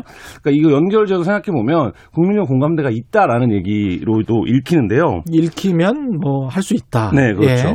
그러니까 그러면서 이렇게 얘기를 했습니다. 원론적으로 가석방의 폭은 더 늘어나야 한다.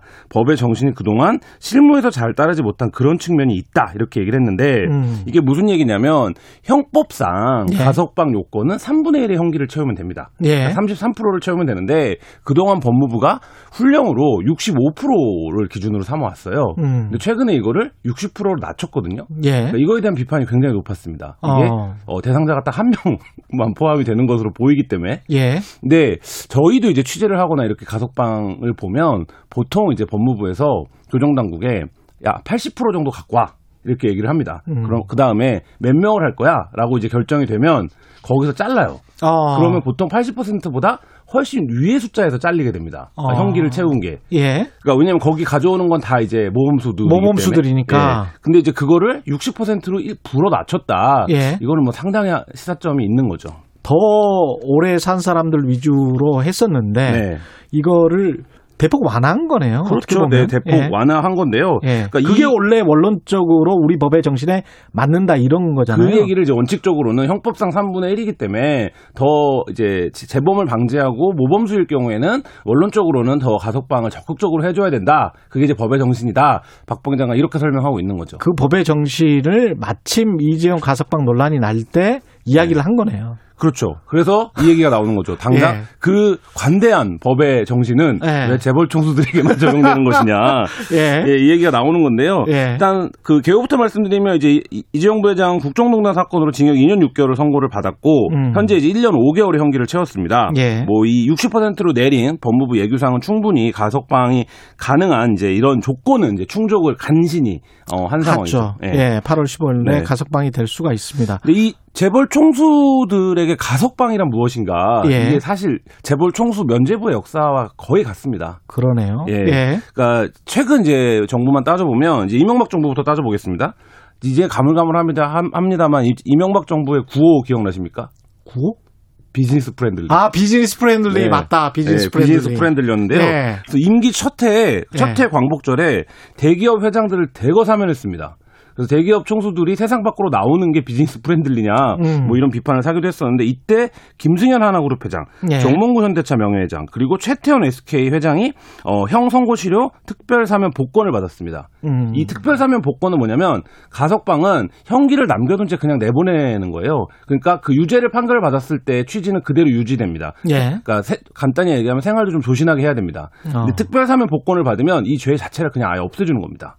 그러니까 뭐 어, 진짜 원래대로. 네, 원래대로 그 되돌려 주는 거죠. 예. 그렇기 때문에 특별 사면 복권을 받으면 재벌 총수가 기업 경영에 다시 참여할 수 있습니다. 아 정치인 같은 경우에 선거에 다시, 다시 나갈 수, 수 있... 있고요. 이게 진짜 좋은 네, 거군요. 근데 가석방은 이제 그렇게는 안 됩니다. 왜냐하면 그렇게는 안 관련 되고. 법령들이 있기 때문에. 예. 근데 이때 김승현 회장은 기억하실 겁니다. 뭐 차남이 폭행당한 데 격분해서 음, 음. 이른바 이제 그 북창동 사건을 일으켰던 조폭을 동원해서 네, 동원해서 뭐요 네. 사건이었는데 이제 당시 특별 사면을 받았고 정몽구 회장은 무려 1,150억 원대 비자금을 조성을 하고 790억 원대 계열사 자금을 횡령했는데 예. 이 정도 경제 잡음이면 네. 미국 같으면 아마 한 2, 30년 네, 살죠. 네, 나올 그 범죄였는데 예. 이때 이제 그 징역 3년에 집행유예 5년을 받고 있었는데 이거를 이제 특별 사면 복권 해준 거고요. 예. 최태원 회장 역시 어그 그 계열사의 채무를 줄여서 이익을 부풀리는 방식의 이제 분식회 계엄이 이게 굉장히 이제 기업 범죄 중에서는 이틀적인 범죄로 분류되는데 음. 이때 이제 징역 3년에 집행유예 5년이었는데 특별사면 복권이 됐던 겁니다. 이, 이때뿐만이 아니었잖아요.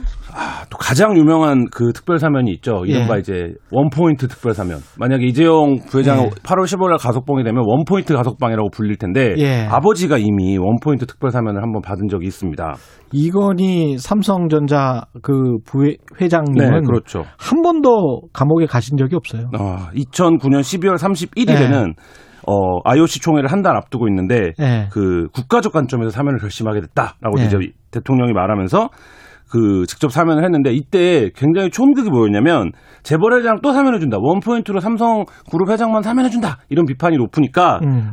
그 직함을 뭐라고 썼냐면 이건희 IOC, 위원이라고 IOC 썼어요. 위원이어서 사면해 준다. 네, 그렇죠. 예. 그래서 뭐 이때 이게 굉장히 좀 유명한 특별 사면이었고 이후에도 뭐 거론할 수 없을 정도로 많은데 2010년 광복절에는 뭐 김준기 전 DB 회장, 박건배 전 혜택그룹 회장, 뭐 이때 이제 G20 정상회를 앞두고 예. 경제인을 사면해서 일자리 창출과 사회적 책임을 다하겠다. 뭐 이런 논리로 사면을 해준 적이 있고요. 그 일자리 창출을 왜안 됐던 거죠? 아, 그러게요. 사회적 책임도 다 안 하시고 후에 또 다른 범죄도 저지르시고 예. 이러셨는데 그리고 최태원 SK 회장이 굉장히 좀 기념, 그러니까 전, 굉장히 좀 특이한데 박근혜 정부 때 또 사면을 받습니다. 이명박 정부 때도 사면을 받았는데. 아, 네.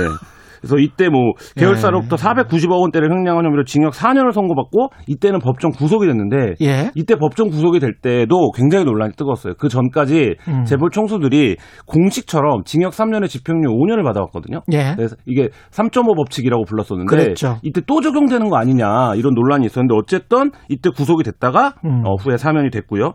2016년 광복절에는 이재현 CJ 그룹 회장이 사면이 됐었습니다.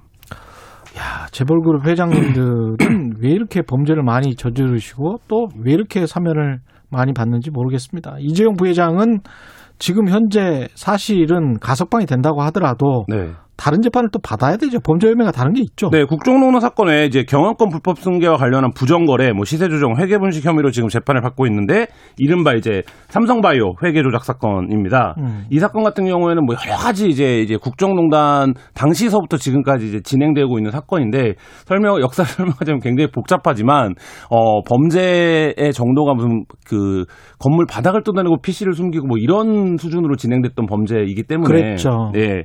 그러니까 이, 이 모든 범, 범죄가 이재용 회장의 어떤 승계를 위한 것으로 맞춰져 있기 때문에 예. 사실 이 부분에서도 어떤 혐의, 그러니까 어느 정도의 어, 제, 처벌을 받느냐의 문제지 혐의를 피해가기는 좀 어려워 보이는 지금 재판 진행 상황이고요.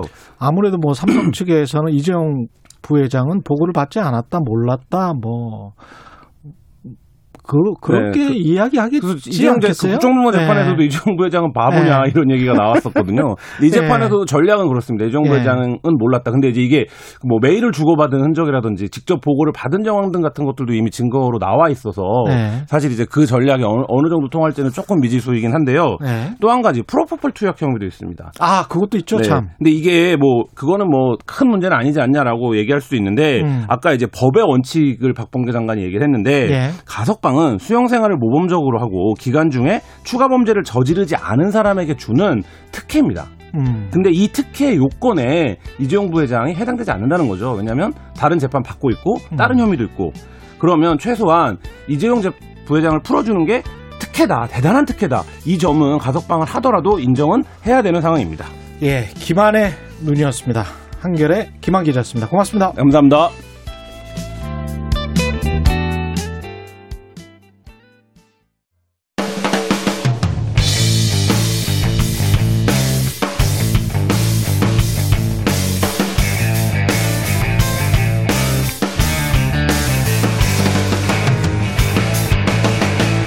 최경영의 최강 시사.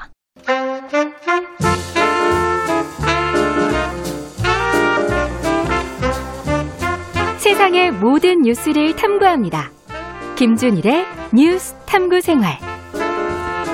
네, 화제가 되는 이슈를 깊이 있게 파헤쳐보는 뉴스 탐구 생활. 세상 모든 것이 궁금한 남자. 김준일 뉴스톱 대표 나와 계십니다. 안녕하십니까. 예, 안녕하세요. 오늘은 흥미롭네요. 이 음. 중국인들이 국내 부동산을 싹쓸이한다. 음. 이런 이야기는 진짜 몇 년 전부터 많이 들어갔어요. 예. 실제입니까 이게? 일단 이 싹쓸이란 단어가 예. 어, 비과학적인 단어죠. 누가 보기에는 이거는 싹쓸이고 누가 예. 보기에는 이게 무슨 싹쓸이야 이렇게 보실 분들이 있을 거예요. 물리적으로 우리- 우리가 싹쓸이를 확인할 수 있는 것은 화투판에서는 예. 확인을 할 수가 있죠. 예. 예. 그러니까- 물리적으로 딱 눈에 보입니다. 예, 다 쓸어갑니다. 예. 예. 그러니까 이거는 조금 수치로 말씀하시고 각자 이게 싹쓸이인지 아닌지를 판단하시는 게 좋을 것 같아요. 야, 진짜 싹쓸이냐 아니냐. 예, 예, 예. 그리고 예. 이제 뭐 또 하나는 이제 요즘 많이 온라인 커뮤니티에 루머 같은 게 돌고 있는 게 예. 어, 부동산의 외국인한테 특히 중국인한테 특혜를 예. 주고 있다라는 거 대출 특혜 뭐 어. 취득세 이런 거 다 감면해 주고 있다 이런 것도 있는데 그거 팩트 체크까지 같이 해보도록 하겠습니다. 근데 이- 이것도 꼭 남성 여성처럼 음. 미국인이 뭐 뭐 다 사고 있다 이런 말은 안 하더라고 꼭. 음. 예? 유럽인이 다 사고 있다 이런 말은 안 해. 그렇죠. 이건 좀 문제가 있는 것 같아요. 그러니까- 그 이거 자체부터가 나는 중국인이 사고 있다 이, 게 음. 다른 모든 나라 다 놔두고 음. 이건 하- 참 팩트를 한번 따져보죠. 예, 예. 이게 관련된 주장들 어, 많이 사고 있습니까? 많이 사고 있기는? 일단은 이제 이제 그러니까 건물, 예. 부동산하고 토지하고 좀 나눠서 좀 말씀을 드릴게요. 예. 최근 5년간 이제 그 대법원의 등기 정보 광장에서 이제 그렇죠. 부동산을 확인을 할 수가 있거든요. 예.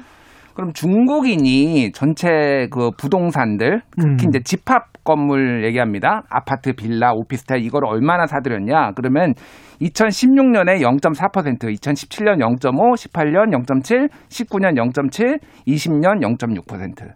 전체에. 그때 그때 사들인 게 예, 예, 매, 매년. 그럼 다 합해 봐야 한 3, 4% 정도 되네. 한 최근 다 합해봐야. 어, 그렇죠. 3%? 3%. 근데 이게 이제 예. 왜냐하면은 정확하게 예. 누적 여부를 알 수가 없는 게 팔, 수, 팔. 수도 팔 수도 있는 거잖아요. 아, 그러네요. 예, 예. 계속 뭐 이게 사들이기만 하는 건 아니잖아요. 음. 근데 어찌됐든 어 0.7% 정도, 0.6% 정도를 싹쓸이라고 이제 볼 수가 있느냐? 요게 전체 매매. 전체 매매. 근데 이제 우리가 어. 좀 봐야 될 거는 있어요. 예. 뭐냐면은 지금 그 한국에 들어와 있는 외국인이 지금 한 200만 명 되거든요. 예. 그 중에서 45%뭐 요 안팎인데 45% 절반 좀 안 되는 게 중국인입니다. 아, 많이 와 있군요. 많이 와 있- 있어요. 예. 근데 우리가 생각해 보면 200만 명이라고 하면은 우리나라 인구가 5천만 명이잖아요. 예. 그러면은 전체 퍼센테이지로 보면은 2.5% 정도 되는 거죠. 음. 2.5% 맞죠? 예. 2.5%면 거래량도 음. 2.5%에 가까워야지 이게 상식적인 거예요. 그러니까. 그러네요. 예. 따져보니까. 따져보니까 그런 거죠. 예. 근데 이제 여기에는 단기 체류 외국인도 있고 뭐 어. 장기 체류 외국인도 있고 단기 체류가 좀 적고 단기 체류가 많- 장기 체류가 많긴 한데 예. 어찌 됐든 인구 비율로 보면은 딱히 많은 건 아니다. 많지는 않네. 사람 수에 비해서는. 예, 예. 그럼 왜 중국인들이 다 싹쓸이를 해간다는 이런 생각을 갖게 된 걸까요? 그러니까 최근 1년의 흐름들이 있어요. 예. 뭐냐면은 올해 4월에 기억하실지 모르겠는데 관세청에서 보도 자료를 냈는데 중국인들이 환치기 해가지고 아, 예. 가상 뭐 가상화폐 비트코인으로 이렇게 샀다. 음. 뭐 이런 거 적발해 냈다라는 건데 중국인만 적발한 건 아니고 미국인 뭐 캐나다인 다 적발했는데 음. 타이틀은 중국인으로 나갑니다. 아, 그랬군요. 예, 예. 그런 게 있었고 예. 또 최근에 이제 뭐 이제 국민의힘 의원들이 보도 자료를 많이 냈어요. 예. 이거 중국인들이 얼마나 뭐 샀는지 그게 또 언론 보도 많이 되고 음. 태영호 의원 같은 경우에는 그래서 중국인들 못 사게 하자. 부동산 국내 부동산 못 사게 하죠. 왜냐하면은 그 그거 있잖아요. 그러니까 비례 원칙에 따라서 예. 한국 사람은 중국 부동산은 이제 원칙적으로 소유를 못 하거든요. 그러니까 중- 중국은 공산주의 나라니까, 사회주의 사회주의 나라니까, 나라니까 그러니까 국가가 다 소유를 하고 있는 모든 상황이죠. 국토를 다 가지고 있잖아요. 그렇죠. 그러니까 예. 우리도 그러면 중국인들 못 사게 하자 이런 법안을 얼마 전에 또 발의를 했어요. 그거는 이제 중국인만 못 사게 하는 거잖아요. 그렇죠. 왜냐하면은 다른 안 되지 차별이지 그렇게 되면. 뭐 근데 어쨌든 예. 법으로 그렇게 상호주의의 원칙에 따라서 그렇게 하자라는 건데 사실상 중국인은 딱 상호주의 면 그냥 우리도 사회주의 하자는 거예요? 전 국토를 몰수해서 우리도 다 어. 국가 소유로 하면 그렇게 할 수는 있겠지. 아니 저한테 따지지 마시고요. 어쨌든 그런 일련의 흐름들이 있는 거예요. 예. 그리고 최근에 MBC PD 수첩에서도 한번 이 외국인들이 땅 사는 음. 거 이거를 좀 보도를 한 적이 있어요. 그런 음. 것들이 겹치면서 특혜가 주어지고 있다라는 루머까지 이제 퍼지게 된 거죠. 이게 특혜는 아닌 것 같고 음. 그렇지만 중국의 그 어, 뭐랄까요? 커가는 어떤 경제 권력, 음. 여기에 관한 사람들의 공포심 또는 공포심을 조장하는 어떤 정치적으로 이걸 활용하려고 하는 사람들 이런 거는 또 있는 것 같기도 하고 예. 그렇습니다. 그렇죠. 근데 예. 이제 아까 전에 말씀드렸듯이 이제 소위 말하는 이제 조선족, 음. 중국 동포 뭐 이런 사람들이 많이 매수를 해요. 그래서 서울에서 그럼 강남 상구에서 중국인이 매입한 게 얼마나 되느냐? 그럼 0.1% 수준입니다. 0.1%. 예, 그런데 주로 예. 어디서 많이 했냐?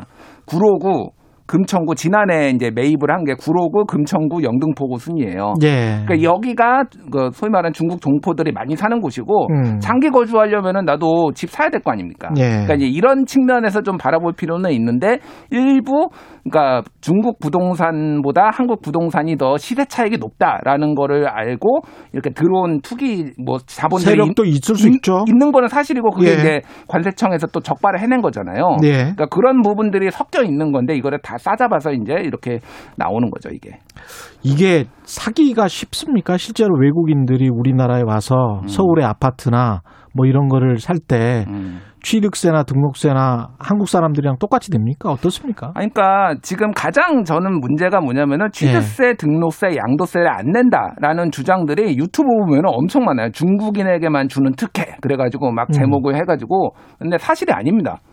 아 사실이 아니에요. 아 예, 다 내요. 그냥 단호박으로. 단호박으로 사실이 아니고요. 양도세, 취득세, 야, 대한민국 정부가 세금 1원이라도 더 거들려고 눈에 불을 켜고. 그렇죠. 근데 예. 외국인한테 예. 부동산 산다고 특혜를 줄 이유가 뭐가 있어요? 그렇죠. 예. 예. 그거 아니에요. 그런 거 아니고요. 예. 이미 법으로 다 규정이 돼 있습니다. 외국인 음. 토지법하고 이를테면은 뭐 재외동포의 출입국 법적 지위에 관한 법률 보면은 대한민국 안에서 부동산을 취득, 보유, 이용 및 처분할 때 대한민국 국민과 동등한 권리를 갖는다. 제 11조에 있거든요. 예. 동등한 권리는 살 수도 마음대로 있지만은 어, 돈도 내야 된다. 세금도 그렇죠. 내야 세금도 된다. 그렇죠. 예, 그러니까 예. 이건 사실이 아니에요. 그러니까. 과거에 제주에서 그런 일이 있었던 것 같아요. 그러니까 그 토지나 주택을 사면 음. 뭐 영주권 5년을 준다든가 예, 예. 뭐 이런 게 있었잖아요. 음. 그런 게 이제 과, 뭐 다른 나라들도 어떤 토지, 상가, 뭐 주택을 매입해서 여기서 비즈니스를 한다면 사업을 한다면 음. 무슨 영주권을 주고 하는 그런 데도 비슷한 거를 우리가 시행했었던 것 같은데요. 제주도에서. 그러니까 제주도 같은 경우에는 외자 예. 유치를 하고 관광객을 유치하기 위해서 중국 자본을 끌어들였고 실제 중국 자본들이 와서 호텔을 엄청 지었어요 거기. 그랬었습니다. 예, 그 놀이 예. 테마파크도 있습니다. 호텔과 맞습니다. 예. 연결된. 그래서 그런 것들이 오고 1%가 넘었다. 뭐 2%, 예. 2%가 육박한다. 뭐 이런 것들이 많이 언론 보도가 나왔 어요. 그래서 그거에 음. 대한 우려가 있었던 거는 사실입니다. 예. 지금은 이제 지금은 그거 없어졌죠. 제주도도. 예, 없어지고 또 하나는 어 주- 코로나 때문에 이제 아무도 안 와서 국내 음. 관광객들이 한해 그러니까 한 달에 100만 명씩 가서 지금 그 빈자리를 다 채워주고 있죠 지금. 예, 청취자 김남준 님이 네. 제주도 부동산은요, 어, 중국인이 진짜 많이 샀나요? 이런 이야기를 하셨는데 음. 이것도 한번 팩트 체크가 돼서 실제로 산 토지량은 제주도 전체 면적의 뭐 한 자리 숫자 아, 그것도 1, 2% 그랬던 걸로 제가 예, 기억을 하는데요. 1%대였던 걸로 저도 예. 알고 있는데요. 예. 그러니까 다른 전국 평균에 비하면은 많이 산 거죠. 전국 평균에 그렇죠. 비하면 많은데. 그 제도가 있었기 때문에. 근데 예. 실제 전국 평균, 그러니까 어, 국적별로 보면은 제일 많은 건 미국입니다. 미국이 예. 그렇죠. 미국이 제일 많고요. 그 예. 다음에 중국이고 그래요. 그래서 음.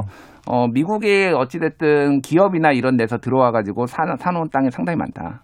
역으로 보면 근데 우리가 이게 양날의 검인 것 같은 게 한국에 투자를 많이 하고 살기 좋고 그다음에 이민자 많이 들어오고 그 이민자 중에 굉장히 또 인재들이 있고 음. 그래서 경제가 성장하고 이게 이제 미국 경제 성장의 방식이거든요. 그렇죠. 미국 인구가 계속 젊을 수 있는 게 음. 그게 결국은 이민자들을 받아, 받아들여서 그 예. 이민자들이 경제에 기여하는 측면들이 굉장히 또 많거든요. 그렇죠. 근데 과 폐쇄적인 일본 같은 경우는 아이도 안 낳고 음. 이민자도 안 받아들이고 그리고 굉장히 배타적이고 음. 그런 상황이 계속되다 보니까 경제 성장률이 계속 마이너스로 가고 있는 그런 측면도 있기 때문에 음. 사실은 이거는 좀 양날의 검 같은 그런 게 있습니다. 그러니까 제가 저도 이제 미국에서 공부를 할 때제 예. 주변에 박사하는 분들 이런 분들이 집을 사신 분들이 있어요 미국에서. 왜냐하면 나는 장기 거주할 거고 포스닥 이제 박사후 과정도 하고 미국에서 자리 영주권 잡으면 받기가 쉬, 쉬우니까. 미리 그러니까 영주권 받기 전에 미리 사놓는 거예요. 그렇죠. 집을. 그런 예. 분들도 있어요. 그러니까 미국 같은 경우에는 누구나 아, 세금만 내면 다 살 수 있는 거죠. 그렇죠. 예. 그런 시스템이고 한국도 그런 음. 시스템인 거예요. 그러니까. 음. 근데 이제 해외에는 일부 제한을 하는 국가가 있습니다. 예, 대, 대표적인 게 싱가포르인데 예. 외국인의 주거용 부동산 취득에 대해 정부로부터 사전 승인을 받아야 된다. 음. 그리고 취득 세 20%를 추가해서 부과하는 경우가 있고요. 예. 홍콩도 비영주권자가 어, 구입을 하면은 부동산 가격의 30%를 취득세로 부과를 하고 뭐 이런 것들이 있어요. 호주 역시 어, 외국인 투자 심의위원회의 승인을 통과해야만 한다. 근데 이게 그렇죠. 일종의 예. 어떻게 보면 장벽이고 음. 부동산 투기 자금이 많이 들어오는 것을 막기 위한 제도 뭐 여러 가지 효과가 있는 거죠. 음. 그래서 일정 정도 고민은 해봐야 된다. 음. 정부가 지금까지는 뭐 그렇게 열어뒀는데 이거에 대한 우려가 커지고 점점 점점 늘어난다라고 하면은 음. 어떻게 좀 뭐 완전히 막는 거는 어려워도 고민을 해볼 필요는 있다. 시장. 상황에 따라 달려 있을 것 같네요. 음. 집값 상승에 영향을 줄 수 있다라는 지금 현재는 그렇게 생각할 수 있겠지만 예. 나중에 돼서 그 금리가 올라가고 음. 정말 투자를 별로 할 사람들이 없어졌다. 예. 우리 지금 가계부채 문제가 심각하기 때문에 음. 그랬을 때 정부의 정책 태도가 달라질 수 있습니다. 5년, 10년 뒤일지는 모르겠지만. 고민을 해야 되는 게 네. 이제 인구가 한국도 감소하기 시작했잖아요. 그렇죠. 그러면은 나중에 이 부동산 이 가격하고 물량들 다 누가 떠받칩니까? 점점점 음. 살 여력은 없고 돈도 없고 20, 그렇죠. 20대 그러면 예. 외국인 자본으로 그거를 떠받칠 수도 있는 거예요. 그러니까 지금 음. 완전히 정책적인 판단이다.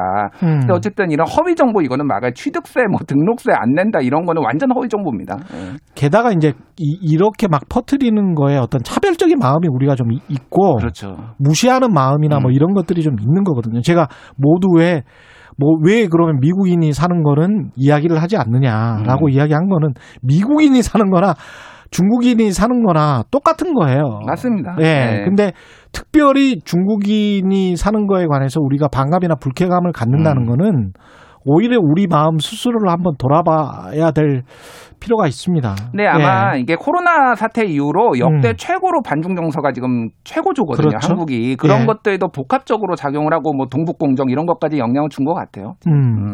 그리고 이제 이거를 또 미묘하게 미중 간의 갈등 사이에서 우리가 미국 편을 들어야 돼. 음. 그리고 미국에만 계속 붙어 있어야 돼. 음.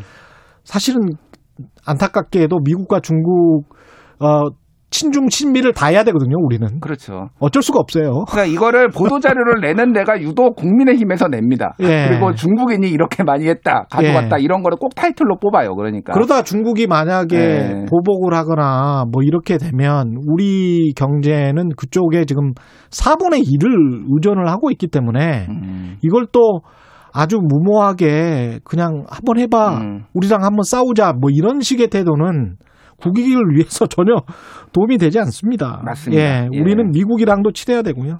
일본이랑도 친해야 되고 예. 중국이랑도 친해야 되고 얘가 제가 대표적인 방송계에 친일파입니다. 일본이랑 예. 친해야 된다. 계속 계속 주장하고 있어요. 평화적으로 해야 돼요. 어쩔 수. 어쩔 수 예. 없습니다. 예. 오늘 말씀 감사하고요. 지금까지 김준일 뉴스탑 대표였습니다. 고맙습니다. 감사합니다. KBS 일라디오 최경의 최강시사 듣고 계신 지금 시각은 8시 44분입니다.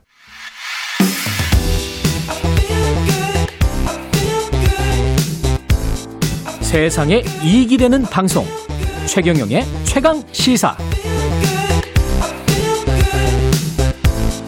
네, 오늘 저녁 7시 일본 요코하마 야구장에서 또 한 번 숙명의 한일전 펼쳐집니다.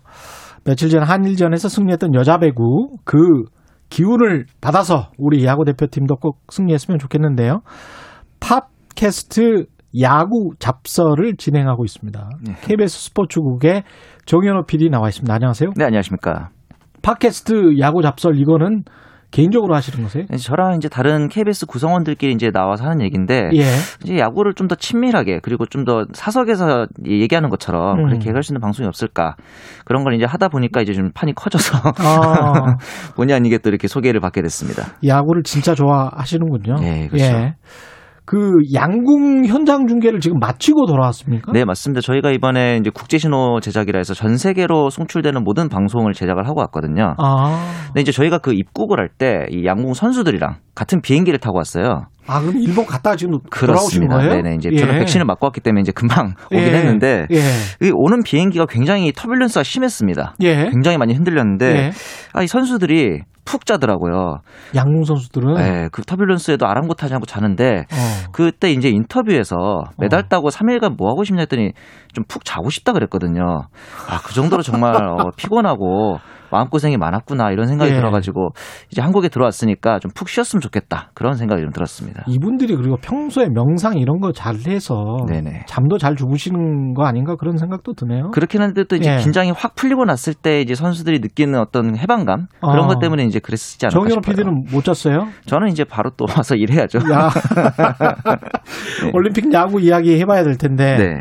오늘 선발 투수 우리는 누굽니까? 오늘 이제 KT 위즈의 고영표 선수로 이제 낙점이 됐는데 예. 이미 이제 그 미국전에서 선발 등판을 한번 했었죠. 음. 4와 3분의 2이닝 동안 4실점 했는데 음. 초반 3이닝까지는 굉장히 좋았어요. 예. 그런데 이제 후반 한 타선이 한 바퀴 돈 다음부터 음. 이제 장타를 좀 많이 허용했거든요. 그래서 예. 아마 오늘 일본전도 예. 이 고영표 선수의 교체 타이밍을 어떻게 가져가느냐, 예. 어느 정도 빠른 타이밍 혹은 어디까지 끌고 가느냐가 저는 승부처가 좀 될 것 같아요.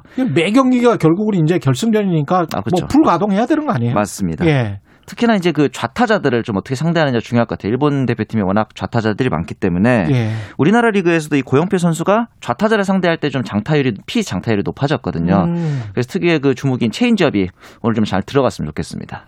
요코하마 경기장 우리한테는 굉장히 좀 낯익은 경기장이잖아요. 그렇죠. 여기가 좀 홈런 많이 나오는 곳이죠. 그렇죠. 경기장 규격 자체도 좀 작고 예. 생긴 걸 보면 우리나라의 그 사직 야구장을 이제 이 요코하마 구장을 벤치마킹해서 지었다고 보시면 되는데 예. 경기장이 좀 작기도 하고 바람도 좀 불어서 음. 홈런이 좀 많이 나옵니다. 예. 근데 반대로 우리나라 선수들도 이제 그 홈런을 많이 치고 있기도 그렇죠. 하고 특히 국제 대회 같은 경우는 스트라이크 존이 좀 넓어져요. 예. 아무래도 그러다 보니까 저는 투수진들이 좀 볼넷을 두려워하지 말고 음. 좀더 제구력에 신경을 쓰면서 쉽게 이렇게 승부를 펼치지 말고 좀 어렵게 어렵게 갔으면 하는 그런 생각도 좀 들었습니다. 우리 타자들 입장에서는 어떻습니까? 지금 이제 강백호 선수가 사실은 예. 그 전까지 컨디션이 그렇게 좋은 편은 아니었는데 음. 저번 경기부터 이제 밀어치는 타격을 통해서 감을 잡아서 사타수 사안타- 사안타 한번 맞습니다. 했죠. 예. 네, 사안타를 쳤거든요. 예.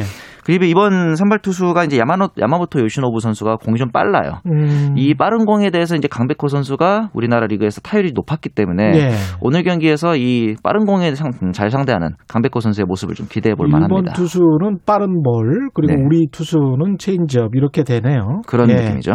키 플레이어는 누굽니까? 우리 같은 경우는 이 강백호 선수가 역시 타선에서는 좀 중요한데 예. 4번 타선에서 좀 못 쳤거든요. 예. 그런데 2번 타선으로 옮기자마자 잘 치고 있어요. 음. 그런 부분에 있어서 저는 이제 강백호 선수의 장타력을 좀 기대해 보게 되고 투수진에서는 지금 조상우 선수가 음. 뭐 주- 몇 회에 나오든 몇 이닝을 던지든 잘 던지고 있어요. 그러다 음. 보니까 이 김경문 감독이 평소 이 국제 대회 때 컨디션 좋은 투수에 대한 의존도가 좀 높은 편인데 예. 이번 대회 때는 아마 조상우가 김경문의 남자로 이 낙점을 받아서 음. 어느 상황에서든 가장 위험할 때 등판할 것 같다는 생각이 듭니다. 이 한일전이기는 하지만 객관적인 전력을 보면 일본이 만만치가 않은 게 미국을 이겼단 말이죠. 맞습니다. 끝내기 예. 이제 안타로 승리를 거뒀는데 예. 생각보다 옛날에 우리가 알고 있던 그 짧게 끊어치고 도루하는 그런 일본이 아니에요. 아. 예, 이제는 장타력도 좀 겸비한 뭐 스즈키 세이야라든가 야나기타 유키 이런 음. 선수들의 장타력이 좀 있는데 예. 뭐 그렇게 타격이 엄청 압도적이진 않아도 한 번 기회를 잡으면 놓치질 않아요. 그렇죠. 일본 야구가 또 정교하지 않습니까? 그렇죠. 원래? 그래서 저는 예. 어, 오늘 뭐 실책이라든가 뭐 몸에 예. 맞는 뭐 이런 식으로 우리가 먼저 기회를 내주지를 않았으면 좋겠다. 또 그런 음. 생각도 들었습니다. 일본 선발 투수 공략을 네. 잘해야 되겠습니다. 우리로서는 선발 우리로서는 정말 선발 투수를 언제 함락시키느냐. 네. 빠른 이닝에 함락시키는 게 가장 중요하겠네요. 맞습니다. 그것도 예. 일본과의 상, 상대 전력은 어떻게 됩니까, 지금? 98년 이후의 전적만을 좀 보면은 36번 맞붙었는데 19승 17패 역시 팽팽한데 19승 17패. 네네. 최근 19승. 예, 19승을 예. 거뒀죠. 음. 두 번의 대- 최근 두 번의 대결에서 모두 졌어요. 이 프리미어십이 2019년이죠. 예. 두번 이제 결승전까지 패배를 했는데 올림픽에서는 96년 애틀란타 올림픽 때 이제 우리나라가 아마추어 위주로 구성했을 때는 졌지만 예. 그 이후로 프로로 이제 드림팀을 구성해서 나간 이후로는 한 번도 진 적이 없습니다. 어. 2000년 시드니 때 예. 구대성 선수가 완투승을 거뒀고 2008년 베이징에서는 이제 그 4강전에서 음. 이승엽 선수의 홈런에 힘입어서 승리를 하기도 했잖아요. 예. 이런 부분을 봤을 때는 올림픽에서 프로로 나갔을 땐 진 적이 없다라는 어, 징크스가 좀 이번에도 다시 한번 발휘됐으면 좋겠습니다. 예, 좋은 징크스네요. 그거는. 그렇죠. 예. 오늘 승부는 어떻게 예측하세요? 어, 저는 굉장히 약간 한 5점 내외에 투수전으로 가지 않을까라는 생각이 드는데. 아, 짠야구구나. 그렇죠. 예. 그렇다 보면 이게 결국에는 승부치기로 갈 가능성도 있지 않을까라는 예. 생각도 들어요. 예. 참고로 잠깐 이 승부치기에 대한 설명- 설명을 드리자면은 음. 만약에 9회까지 동점으로 경기가 동점이다. 종료되면 네. 예. 그러면은 이제 그 이닝에 종료했던 타자의 타자의 다음 타자 음. 쉽게 말씀을 좀 드릴게요. 예. 3번 타자에서 공격이 끝났다. 예. 그러면은 이 4번 타자부터 공격을 시작하게 됩니다. 10회에 들어서면. 그렇겠죠. 네. 그런데 그 앞에 이제 두 명의 주자를 놓고 시작하는데 예전에는 그걸 정할 수가 있었는데 이제는 예를 들어 4번 타자부터 시작한다면은 음. 2번 타자와 3번 타자가 1, 2루와 1루 주자로 자동으로 들어가게 되는 시스템입니다. 어, 그렇게 하는 겁니까? 네, 맞습니다. 당장 그렇게- 일본과 미국과의 경기에서도 그렇게 진행이 됐었죠. 아, 신기하네. 네 네. 예. 그렇게 해서 점수를 내는 쪽이 이기는 맞습니다. 청취자 2983님 1번 선발이 괴물 야마모토라고 하는데 네네. 투수 야마모토가 괴물인가요? 야마모토는 어떤 선수인지 조금 자세히 설명을 해 주십시오. 네, 일단 이번 시즌에 9승 5패 평균 자책점 1.82. 보통 이 야구에서 한 일본 2점대만 리그에서? 예, 일본 예. 리그에서요. 예. 2점대, 3점대만 돼도 좋은 선발인데 음. 벌써 1.82에다가 그 벌써부터 메이저리그에서 스카우터들이 주시하고 있을 정도로 굉장히 훌륭한 선수인데 예. 구속이 한 147 정도가 나오는데 이게 직구가 아니고 페스티벌이 아니고 슬라이더입니다. 변화구가 아, 147 나와요. 과거 선동열 선수하고 비슷한 그런 식이군요. 그래서 그 이상일 수도 있고 예. 참고로 이 프리미어 12 때도 우리나라를 상대로 등판을 했었어요. 음. 이 당시 이제 강백호 선수랑 어, 이정우 선수가 이제 생대를 해보고 차원이 다르다. 다른 선수들은 슬라이더가 예, 147이면 직구랑 구분하기가 쉽지 않겠네요. 쉽지 않죠. 그 예. 와중에 페스티벌은 또 이제 150km 후반대가 나오고 있기 때문에 150km 후반대? 맞습니다. 진짜 빠르네. 그렇죠. 어. 그래서 이 강백호 선수와 이정우 선수가 아 다른 선수들은 어떻게 좀 공략을 해볼 만한데 예. 야이 야마모토는 쉽지 않다. 이런 야, 얘기를 하면서 좀 걱정이 되긴 했는데 역시나 오늘도 어, 빠른 공 그리고 이제 그 컷 패스트볼이라 불리는 빠른 음. 변화구 이 구종들을 좀 대응하는 게 중요할 것 같습니다. 쉽지 않군요. 네. 지금 이게 여섯 개국이 참여해서 지금 야구 경기를 하고 있단 말이죠. 맞습니다. 올림픽에서. 그래서 한 번 붙었던 팀하고 또 붙어요. 또 붙어요. 심지어 세 번도 붙을 수 있습니다. 이게 지금 어떻게 되는 거예요? 이게 이게 이제 double elimination 방식이라 그래서 double elimination. 네네. 예. 이제 한 번 쉽게 말하면은 한 번 지더라도 패자부활전을 이제 갖게 되는 거죠. 예. 그러면서 이제 이 우리나라 같은 경우는 만약에 뭐 음. 그럴 일이 없으면 좋겠지만 오늘 지더라도 음. 어 근데 미국과 도미니카 공화국과의 이제 경기의 승자를 통해서 패자부활전 한 번 더 할 수 있게 돼요. 그래서 그 경기를 이기면은 결승에 갈 수 있는 거죠. 뭐 이런 아, 식의 오늘 저도 결승에 또 갈 수 있어요? 그렇습니다. 심지어 그게 무슨 얘기냐면 우리가 네. 오늘 일본을 이겨도 예. 결승에서 일본 또 만난다는 거예요. 또 만날 수도 있고. 그렇죠. 왜냐하면 일본이 미국과 도미니카 그렇죠. 공화국의 패자? 승자 그 두 경기 승자를 아, 승자와 또 경기를 해서 거기에서 이기면 그럼 또 만나는 겁니다. 그럼 또 만나는 거네. 그렇죠. 이게 이제 왜 그러냐면은 야구라는 스포츠가 굉장히 좀 변수가 많잖아요. 그렇다 보니까 이제 뭐 당장 우리도 이스라엘을 상대로 첫 경기에 질 뻔했으니까 예. 이런 변수를 줄이기 위한 제도이긴 한데 어, 이제 혹시 예, 어떤 좀 사람들은 일본이 좀 혹시나 떨어질까봐 만들었다 뭐 이런 얘기도 있었거든요. 예. 초반에 이제 광속 탈락을 해버릴까봐. 그럴 수도 있겠습니다. 근데 우리가, 또 야구 예. 인기도 좋고 그러니까. 그렇죠. 근데 예. 미국전에 사실 우리가 한번 졌잖아요. 그럼에도 불구하고 이번에 이제 엘리미네이션을 통해서 올라오는 걸 보면은 음. 사실 그 일본 측에서 주최 측에서 만든 제도인데 음. 우리가 좀 더 이득을 본 게 아닌가 그런 생각도 좀 들기더라고요. 근데 여섯 개 나라가 참여하는 이런 경기가 야구 빼고 있나요? 이게? 거의 없죠. 왜냐면은 이게 여섯 개 나라가 하는 종목이 거의 없는데 그렇죠. 왜 하필 여섯 개 나라냐? 예. 너무 적다. 베이징 때는 10개국, 8개국 이랬으니까요. 그래. 그 전까지는. 같습니다. 예. 네네. 그래서 왜 그런가 봤더니 이번에 이 야구라는 종목이 올림픽 음. 특별 지정 종목입니다. 그래서 144명만 참가가 가능한데 야구라는 종목은 한 팀의 특성상 그렇죠. 선수단이 크잖아요. 예. 그래서 144 나누기 24 최소한 24명 정도 있어야 되니까 음. 했더니 6이 나옵니다. 그러니까 음. 여섯 나라밖에 참가를 못 하는 거죠. 선수단 규모가 크다 보니까.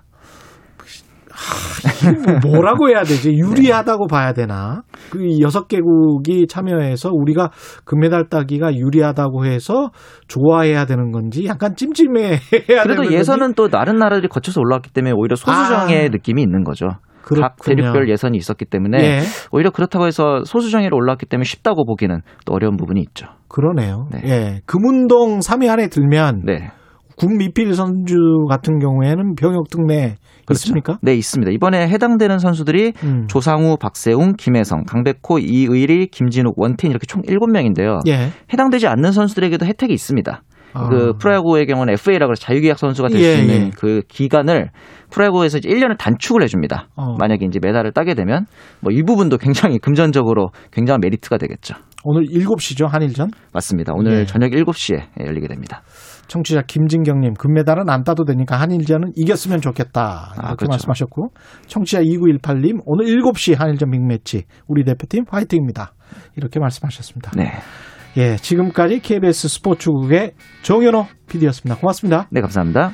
도쿄올림픽 야구 한일전 오늘 저녁 7시입니다. KBS ETV 박찬호 해설위원 이광용 캐스터 현장 중계 보실 수 있습니다. 고맙습니다.